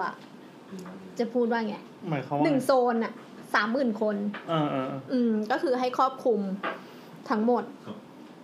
ส่วนไอ้ตัวหลังคาที่มันยื่นออกมา ตัวหลังคาเนี่ยทำใหม่ เป็นโครงเหล็กทัด ยื่นออกมา 11 เมตร เข้ามาในสนาม อืม แล้วก็มีรูอยู่ตรงกลาง เพื่อให้แสงเข้ามา สิ่งแรกที่หลังจาก หลังจากมีการรื้อถอนที่นั่งข้างในออกไปอะทีมแรกที่เข้ามา ให้ถ่ายว่าเป็นทีมอะไร บาเยิร์นมิวนิก ไม่ใช่ มันคือทีมก่อสร้าง ทีมก่อส ร้าง ไม่ใช่มันคือทีม อ่า มันคือทีม เมื่อกี้ไทยเกาหลีเหนืออ่าอ่า ทีม ทีมปลูกหญ้า อื เข้ามาเป็นอันแรกเลย คือ สนามเนี้ยเขาเขาใช้หญ้าจริง ปกติหญ้าสนามหญ้าที่ใช้เป็นหญ้าจริงอะไอสเตเดียมอะสนามหญ้าเขาจะใช้วิธีแบบ โอเค ปรับหน้าดินให้มันเรียบเท่ากัน แล้วก็เอาหญ้ามาปู อืม แต่ว่าอันเนี้ยเขาใช้วิธีปลูกหญ้าในนี้ ดังนั้นเนี่ย ปลูกตั้งแต่หวานเมล็ดเลยเนี่ยนะ ใช่ใช่ใช่ อ่าอ่าอ่า แล้วก็ดังนั้นเนี่ย มั ตัว มันดีกว่ายังไงวะ น่าจะเป็นหนานุ่มมั้ง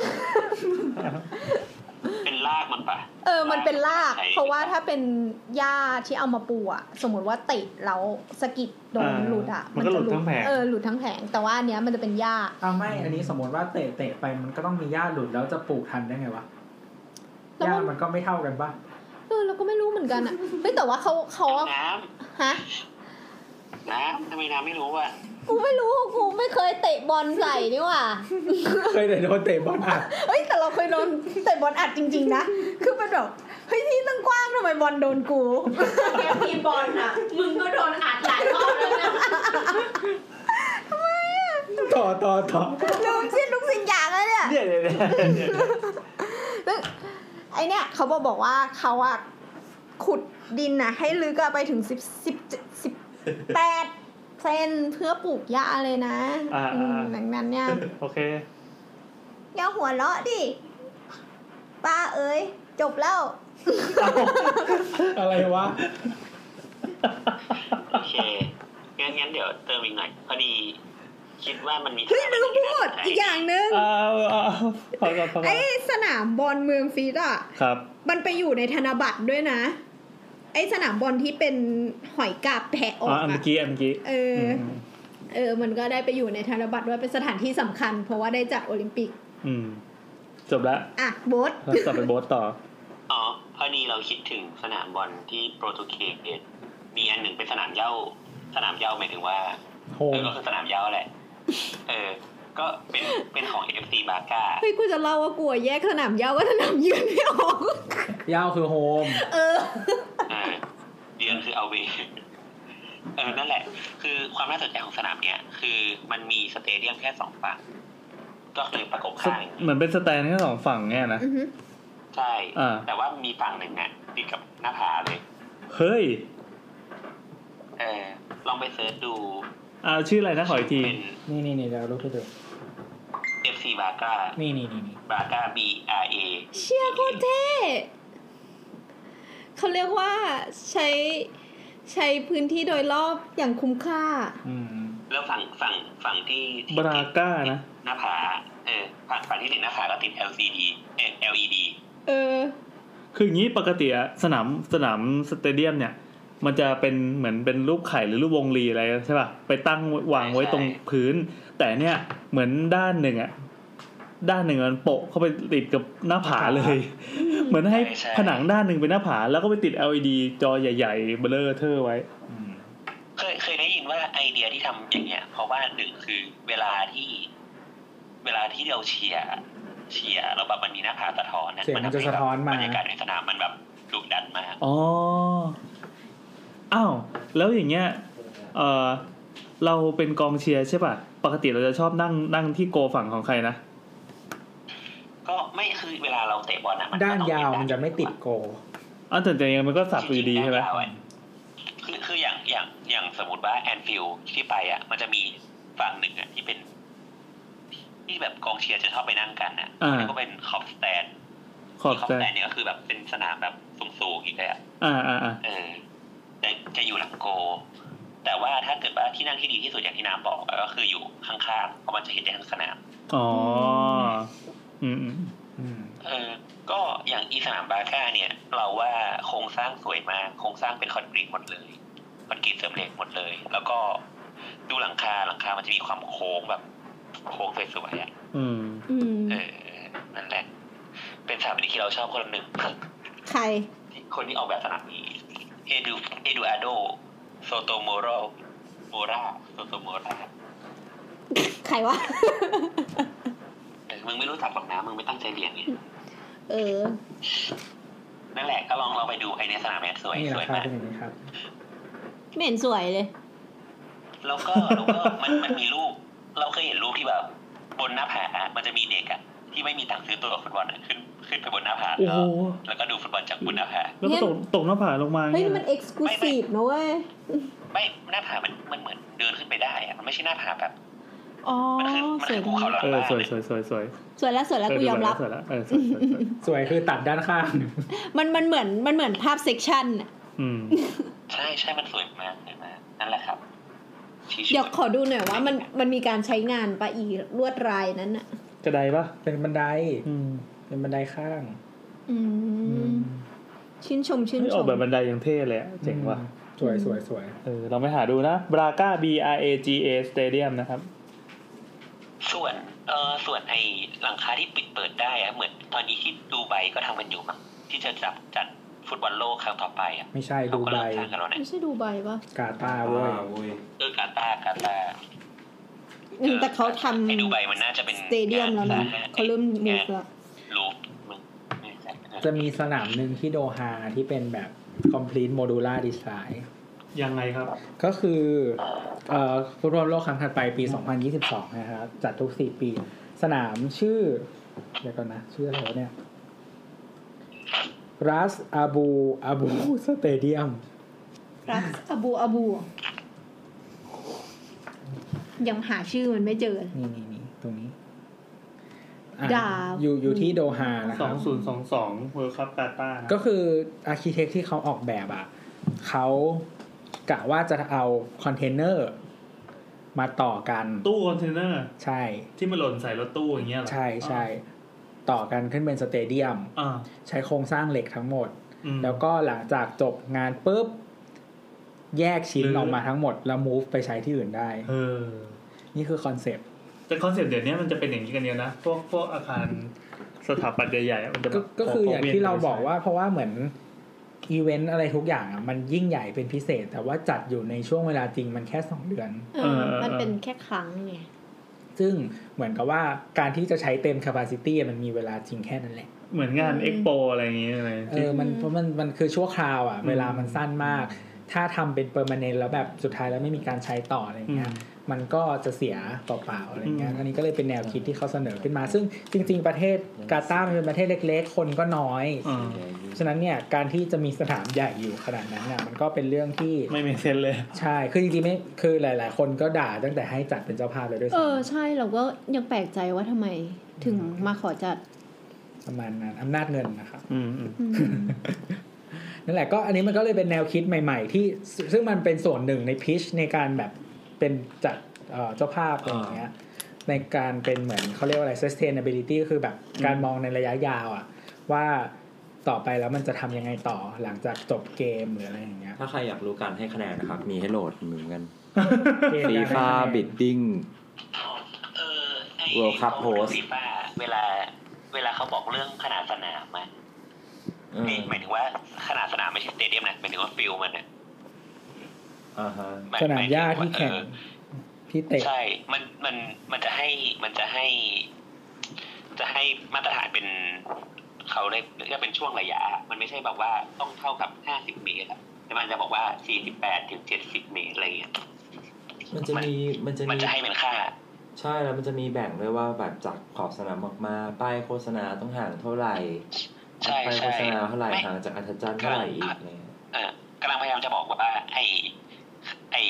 ขนาดของสนามที่มันที่มันไม่ให้แบบพอดีเป๊ะอะเพราะว่ามันมีผลกับเรื่องของแท็กติกฟุตบอลเหมือนกัน อืม ยังไงอะ ใช่ใช่ เพราะบางทีม เช่นบางทีบางทีมเล่นโยนอ่ะ มันอาจจะต้องจำเป็นที่ต้องมีระยะสปรินต์เพื่อไปเก็บบอล แต่ถ้าบางทีมแบบเล่นต่อบอลสั้นสนามอาจจะเล็กลง เพราะว่าลดการวิ่ง ก็ตกไปเลย เหมือนที่ต้องหมายเหมือนว่า ถ้าส เข้าใจ นามมันใหญ่ เข้าใจ มันก็ต้องวิ่งเยอะอะ อืม เออ ครับ ครับนี่ครับ ประมาณนั้น ครับ ครับ ผมมีคำถาม ครับผม คุณจะไปโอทัฟฟอร์ดไหม คงไปแหละกูอยู่มาเมืองนี้แล้ว แต่กูจะไปเยี่ยว ไปขี้ไม่กดแล้วไป ไปเยี่ยวหน้ารูปปั้นทันเซอร์ โดนตีตาย เนี่ยกูกูว่าจะทำแบบทำตัวเหมือนไอ้เว่ยเว่ยรู้จักไอ้เว่ยเว่ยปะ เออ ที่เรียกร้องเอกราชอะเหรอ ไม่ไอ้เว่ยเว่ยที่ไปชูนิ้วกลางใส่ทุกที่อ่ะ เอาเลย เราเล่นคงโดนกระทืบอ่ะนะ เออ น่าจะโดนร้อยเปอร์เซ็น ไปถึงก็แบบเอาไอ้เจ๊กนี่มาทำอะไร มีใครว่ามึงเป็นคนจีนยัง ไปเอ้ย อ๋อ คือมีมีเพื่อนในคลาสอะมันเป็นคนไต้หวันเว้ย มันก็นึกว่าแบบอีนี่เป็นคนจีนแต่แรกไม่ยอมคุยด้วย อ๋อคิดว่าเป็นคนจีนเป็นดินใหญ่ แล้วยังคุยด้วยขิง พอบอกว่าเป็นไต้หวันปุ๊บดีใจเลยได้ยินเป็นไต้หวัน เราแล้วเหมือนเหมือนเราก็คุยกับน้องอีกคนใช่ป่ะ ก็แบบคุยภาษา มันก็แบบงงว่า เอ๊ะมึงคุยภาษาอะไร เหมือนพยายามฟังอะ อืม มันมันก็เลยถามว่าอ้าวมึงไม่ใช่คนจีนเหรอก็บอกเออเปล่ากูมาจากไทย อืม ก็เลยคุยด้วยเลย เอาไม่เดินหนีไม่ใช่ ตอนแรกเขาแค่ไม่คุยไงพอรู้เป็นคนไทยแม่งเดินหนี เออแต่ว่า ปาหน้าด้วยนมไข่มุก แต่ในคลาสเราอะไม่มีแบบเด็กเรียนถาปัดหมดเลยเว้ย นี่เขาจำแนกคาร์ดหรือเปล่า ไม่เขาจัดคนที่เรียนเหมือนกันมาไว้คลาสเดียวกันเปล่า เออ ไม่ไม่ไม่มีเลยนะ เหมือนเหมือนไม่ค่อยมีอะเหมือนสักเจ็ดสิบเปอร์เซ็นของคลาสอะเป็นเด็กถาปัดเว้ย ที่เหลืออะไร แล้วแล้วแล้วเจ็ดสิบเปอร์เซ็นของเด็กถาปัดเนี่ยก็เป็นคนจีนเว้ย อ่ะ ของทุกคลาสแม่งมีคนจีนอยู่ ทั้งทั้งหมดเยอะไหมคนเยอะไหมในคาร์ดอะ ประมาณสักสามสิบห้าคน สรุปเราจะปิดตอนหรือยัง จะปิดแล้วล่ะ ปิดแล้วปิดแล้ว อันนี้ก็สัพเพเหระมากโอเคปิดแล้ว ปิดแล้วแต่พี่แอนไปเข้าห้องน้ำอ่ะ เออ เราพี่แอนไปเข้าห้องน้ำก่อนเมาส์ต่อได้ อามดต่อได้ เออนั่นแหละอะไรมีอะไรอีก ไปโอทัฟฟอร์ดมึงต้องไปห้องล็อกเกอร์นะ ไม่ไปอะอันนี้อะ ทำไมเฮียมึงต้องไปขโมยของมาขาย ขโมยรองเท้ามาดม เอาตัวถูเสื้อนักบอล โอ้โห เออนั่นแหละ ไปดูแบบพอออฟเฟมอ่ะ ที่แบบเขาได้ถ้วยแต่ลิเวอร์พูลไม่ได้เลยอะ โกรธโกรธ คือตั้งแต่เกิดมาลิเวอร์พูลยังไม่เคยได้ถ้วยเลยปะ ได้ ได้ นะ แล้วได้ ได้ประมาณสามครั้ง ได้ UCL รอบหนึ่งลีกครับรอบหนึ่งแล้วก็อะไรสักอย่างในรอบหนึ่งน้อยอะมึงน้อยน้อยทีมเล็กเล็ก เฮ้ยแล้วมึงวันไหนแดงเดือดมึงจะไปไหมนี่ ไม่ไม่ไหว เพราะว่าค่าตั๋วแพงมาก เออจะบอกว่าจริง ๆ แล้วว่า มันจะมีธุรกิจหนึ่งเว้ยที่เด็กไทยชอบทำ คือ ก็ก็คือเหมือนเวลาเรามาเรียนที่เนี่ย มันก็จะสามารถซื้อเหมือนว่าเราอ่ะก็จะมาซื้อตั๋วราย ซื้อ ปีะ ตั๋วได้ง่ายกว่า ที่บอกอะ อย่างนี้เหรอ แล้วเราก็ขายตัวผี ใช่ ไม่ผี คือเหมือนเหมือนจริง ออฟฟิเชียลแต่ว่าเราเป็นในหน้าคนกลาง เหมือนเหมือนเหมือนอย่างนี้เวลาเวลามันคู่แมตช์คู่ใหญ่ๆอ่ะเช่นแมตช์แดงเดือดลิเวอร์พูลแมนยูลิเวอร์พูลเชลซีลิเวอร์พูลแมนเชสเตียร์พวกเนี้ยมันจะต้องมีโควตาเว้ยเช่น เช่น สมมติว่า สมมติว่ามันถือว่าเป็นคู่ใหญ่ใช่ไหมสมมติว่า มันกำหนดว่าคุณต้องเคยดูฟุตบอลในสนามหญ้าอ่ะ มีตั๋วแปดตั๋วแปดใบอ่ะของปีก่อนถึงจะสามารถซื้อตั๋วใบเนี้ยได้ใบหนึ่ง เย็ดแค่มีเก็บแต้มด้วย เอออะไรประมาณเนี้ยแล้วเราแล้วเวลาขายตั๋วพวกเนี้ยมันขายเป็นแบบขายตั๋วปีอ่ะมันก็จะราคาเฉลี่ย แต่เวลาเขาขายกันอ่ะ ให้นักท่องเที่ยวอะให้คนไทยที่แบบบินไปดูอะ อืม เขาก็จะขายแบบ เช่นสมมติเราซื้อต้นทุนเจ็ดสิบเจ็ดสิบปอนด์เนี่ยเขาก็ขายแบบร้อยห้าสิบอะไรอย่างเงี้ยประมาณนั้น อืมแล้วจะทำไหมครับ ไม่ทำไม่ทำกูจะไปซื้อตั๋วปีแมนยูบอกเลย จิตเท่เขารักกว่า อ่ะโอเค โอเค วันนี้ก็ สองชั่วโมงเลยอ่ะ ได้เวลาแล้ว ทำไมทำไมสอง จริ ชั่ ง ว เหรอโมงได้ ก็ เออ เดี๋ยวนี้มันไม่มีตอนไหนไม่ถึงสองชั่วโมงแล้วพี่ ตอนที่แล้ว ช่างเถอะไม่นับดิช่างเถอะมันชั่วโมงกว่าอยู่แล้วเป็นมาตรฐาน โอเคครับก็สวัสดีครับ สวัสดีค่ะ อยู่ก็ตัดจบนี้เลยเหรอ ไม่รู้อ่ะ ขอให้ท่านมีความสุขกับกีฬานะครับ อืมมีอะไรก็มาคุยกับเราในสาวสาวสาวๆๆนะ เชียร์อะไรก็อย่าลงหนัก มาก เสียอะไรก็ เผื่อเงินไว้บ้าง นะครับ ครับ แต่เราคิดว่าเราจะส่งไปสนีย์นะรอบเนี้ยที่ไทายผลบอลน่ะ เดี๋ยวนี้มันมีของหนังสือพิมพ์อะไรอยู่ปะ ไม่รู้อ่ะ ยังไม่อยู่อะเดี๋ยวนี้โคตรเงียบอ่ะ ปีนี้โคตรเงียบเลย หรอ เป็นไปได้ไหมความเป็นไปได้เท่าไหร่ หรือว่าต้องรอบลึกๆก่อนเขาถึงจะมีอะไร ไม่ทุกปีมันจะเลอะเรารู้ เอ สึก อเขา ว่า ได้ แบบ โปรโมทมาก่อนเลยอัด ใช่คืแรองๆเลย ทุก ว่ะ ทุกอย่างมันมาแบบเยอะมากทุก เออ คือทั้งคนที่เป็นสปอนเซอร์ คนที่ไม่ใช่ ใช่ใช่ สปอนเซอร์ ใช่ใช่ใช่ ใครเงี้ยอะไรก็ไม่รู้อะไรอย่างเงี้ย เออ อีเวนแบบตอนอย่างตอนเป็นนักเรียนอย่างเงี้ย เออ อาจารย์ก็ค่าพละเออมึงมึงดูบอลแล้วกันอะไรอย่างเงี้ยเปิด เอ ตออน จ ให้ดู ริง เออ ๆออฟฟิศเราออฟฟิศแรกที่บอกว่าติดบอลมากๆอ่ะ ช่วงช่วงอย่างเงี้ยคือแบบเลิกงานไวมากอะไรอย่างเงี้ยแบบเช้ามาท็อปิกแรกที่คุยคือ เมื่อคืนคู่ไหนทีมไหนชนะ อืม อืมแต่แต่แต่ปีแต่ปีเนี้ยเรารู้สึกว่าแบบบรรยากาศแบบเงียบเงียบมาก อ๋อเหรอเออเออ เออ เหมือนพยายามปั่นแล้วนิดนึง คือไม่ค่อย มันต้องรอบลึกกว่านี้อีกนิดป่ะ แต่ปกติมันจะมาก่อนเลยนะพี่แบบก่อนตั้งแต่